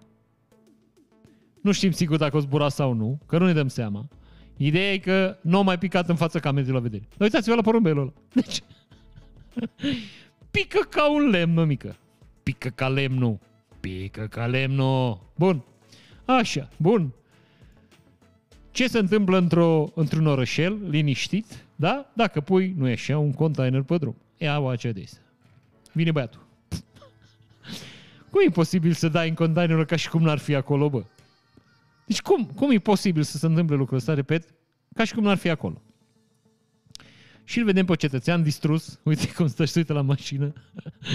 Ai, de că mi-am distrus mașina, am spart-o, am rupt-o, am, vai, de cap, bă, sunt prost, mă, numai eu, numai mie mi se poate întâmpla. Vine unul și zice, pariu? Deci ați înțeles? În timp ce stă el să uită la mașină și nu-i vine să creadă că și-o lovi mașina, știi? Îți jur, mai vine un cetățean. Asta să dau așa pe repede înainte că nu avem tot timpul de pe planetă. Acum. And action. Și acum. Da, așa. Și acum. Uite. Deci asta zic, întotdeauna există unul mai prost ca tine. Bun, vă prezint acest dans care am înțeles că face, face succes pe TikTok acum. Deci e foarte tare. Da? Deci asta. Voi ați observat că fetița aia în roz la un moment dat începe să sară ca să o lovească și pe ea sticla? Deci ea dorește să o lovească și pe ea sticla? Și eu dacă aș fi, eu aș, dacă aș juca jocul ăsta, eu m-aș pune jos. și eu aș sta jos. Deci atât de simplu e să joci jocul ăsta. Te lași jos. Deci cam asta e toată chestia. Bun, o să vă arăt o să vă arăt o, o, o filmare din lumea sportului sportul e la unde sunt sportivi care merg și câștigă chestii, spre deosebire de sportivii români. Așa, vorbim astăzi despre săritura cu prăjina. săritura cu prăjinile, dacă îmi permiteți. O să vedeți despre ce e vorba. Deci băiatul ăsta sare, da? Împinge prăjina și cu cealaltă prăjină dă jos, nu e așa, prăjina. Deci uitați-vă aici, atent, că se vede. Deci, penisul, asta zic, care, dacă mă întrebați pe mine, pare semiflasc așa, adică cred că băiatul e foarte încântat, că, știi? Deci dă cu penisul în... Asta zic. N-ar putea să le dă ori niște chiloți mai strâmtuți pe ei la băieții ăștia, ori să le lege penisul cu o ață în spate? Să nu-i deranjeze la noi așa săritura cu prăjina? Bun, o să vă mai arăt aici uh, de la Survivor, un episod de Survivor, știți, ăsta e făcut în oraș. Băieții aia fugeau în, în, în sălbăticie, ăștia săl, Survivor în oraș și o să vedeți cum se comportă un cetățean în oraș, da? Deci care skillurile lui de supraviețuire în oraș. Deci el merge uite, cu căruciorul și un băiat îi pune piedică. Și uitați Deci, bă, cum poți să cazi așa, bă? Deci... Deci cum poți să cazi așa, mă? Cât de nebun? Cât de, cât de neîndemânatic, bă, frățioare, cât de nepregătit pentru viața asta. Cum poți să cazi așa, mă? Bun. Vă mai arăt aici de la niște imagini de la școala, școala de dans și de bune maniere. Să vă înțeleg, să vă arăt cu ce se preocupă niște cetățeni. Hai. Nu știu dacă vreodată ați luat o copită de la un animal din ăsta. Eu n-am luat, dar bănuiesc că e foarte dureros, mă frer. Asta e un fel de jackass, faza pe rural, știi? Deci, faza pe n-avem bani de nimic, știi? Trebuie să facem jackass. Cu ce? Bă, avem un măgar în curte. știi? Bun, uh, urmează să vedeți o imagine care vreau să vă zic că e, e uh, maxim de ce se poate produce pe planeta asta. Nu se poate mai mult.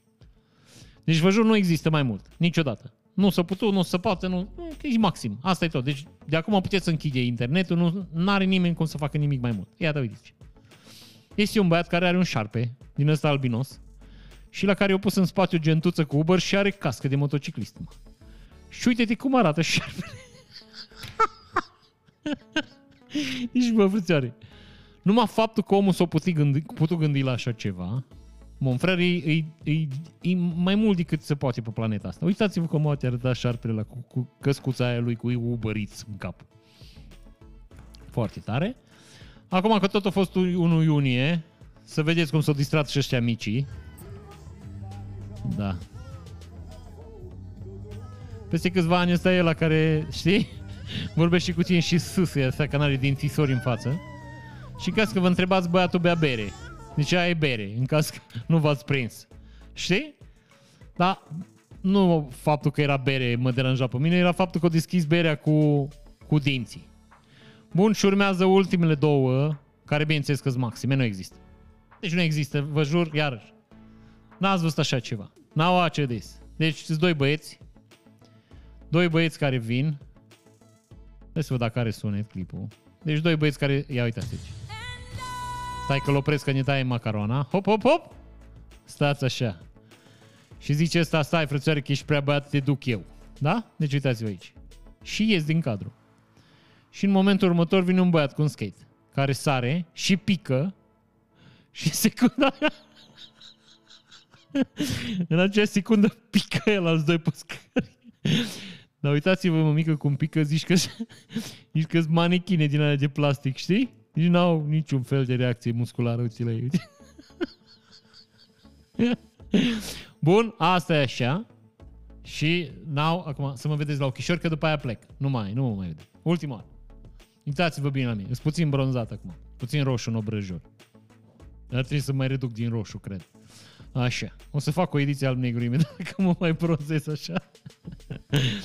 Bun. Și urmează Prepare to be amazed. Deci asta e, e vă repet, nu, nu, Maxim, maxim, maxim. Astea, astea sunt chestiile maxime pe planetă. O să urmează să vedeți o scenă de luptă. Vă avertizez că urmează niște imagini absolut crunte. Deci, vă avertizez încă o dată, zic. Deci, vă pot afecta emoțional, fizic, psihic, material, din toate punctele de vedere. Acestea din fise, eu vă plec. și ne vedem uh, diseară că avem uh, live din ăla. Da? Now watch this. Opreți și sunetul ca să fie treaba treabă. Da? Now watch this. Stați așa. Păi iau de la început, că e mai simplu așa. Este băiatul meu din ea. A, uite-te la el. Stai să-mi aprind o țigară. Ce are, mă? Cu mine, mă? Eu? Stai că... Lovitura crâncenă, pac, pac, pac, pac, pac. Uh, Tehnica celor 17 lovituri. Ai văzut, cotul a fost în gură și gata. Și acum să uite la el, să pișe pe el, vezi? Uite, să uite la victimă.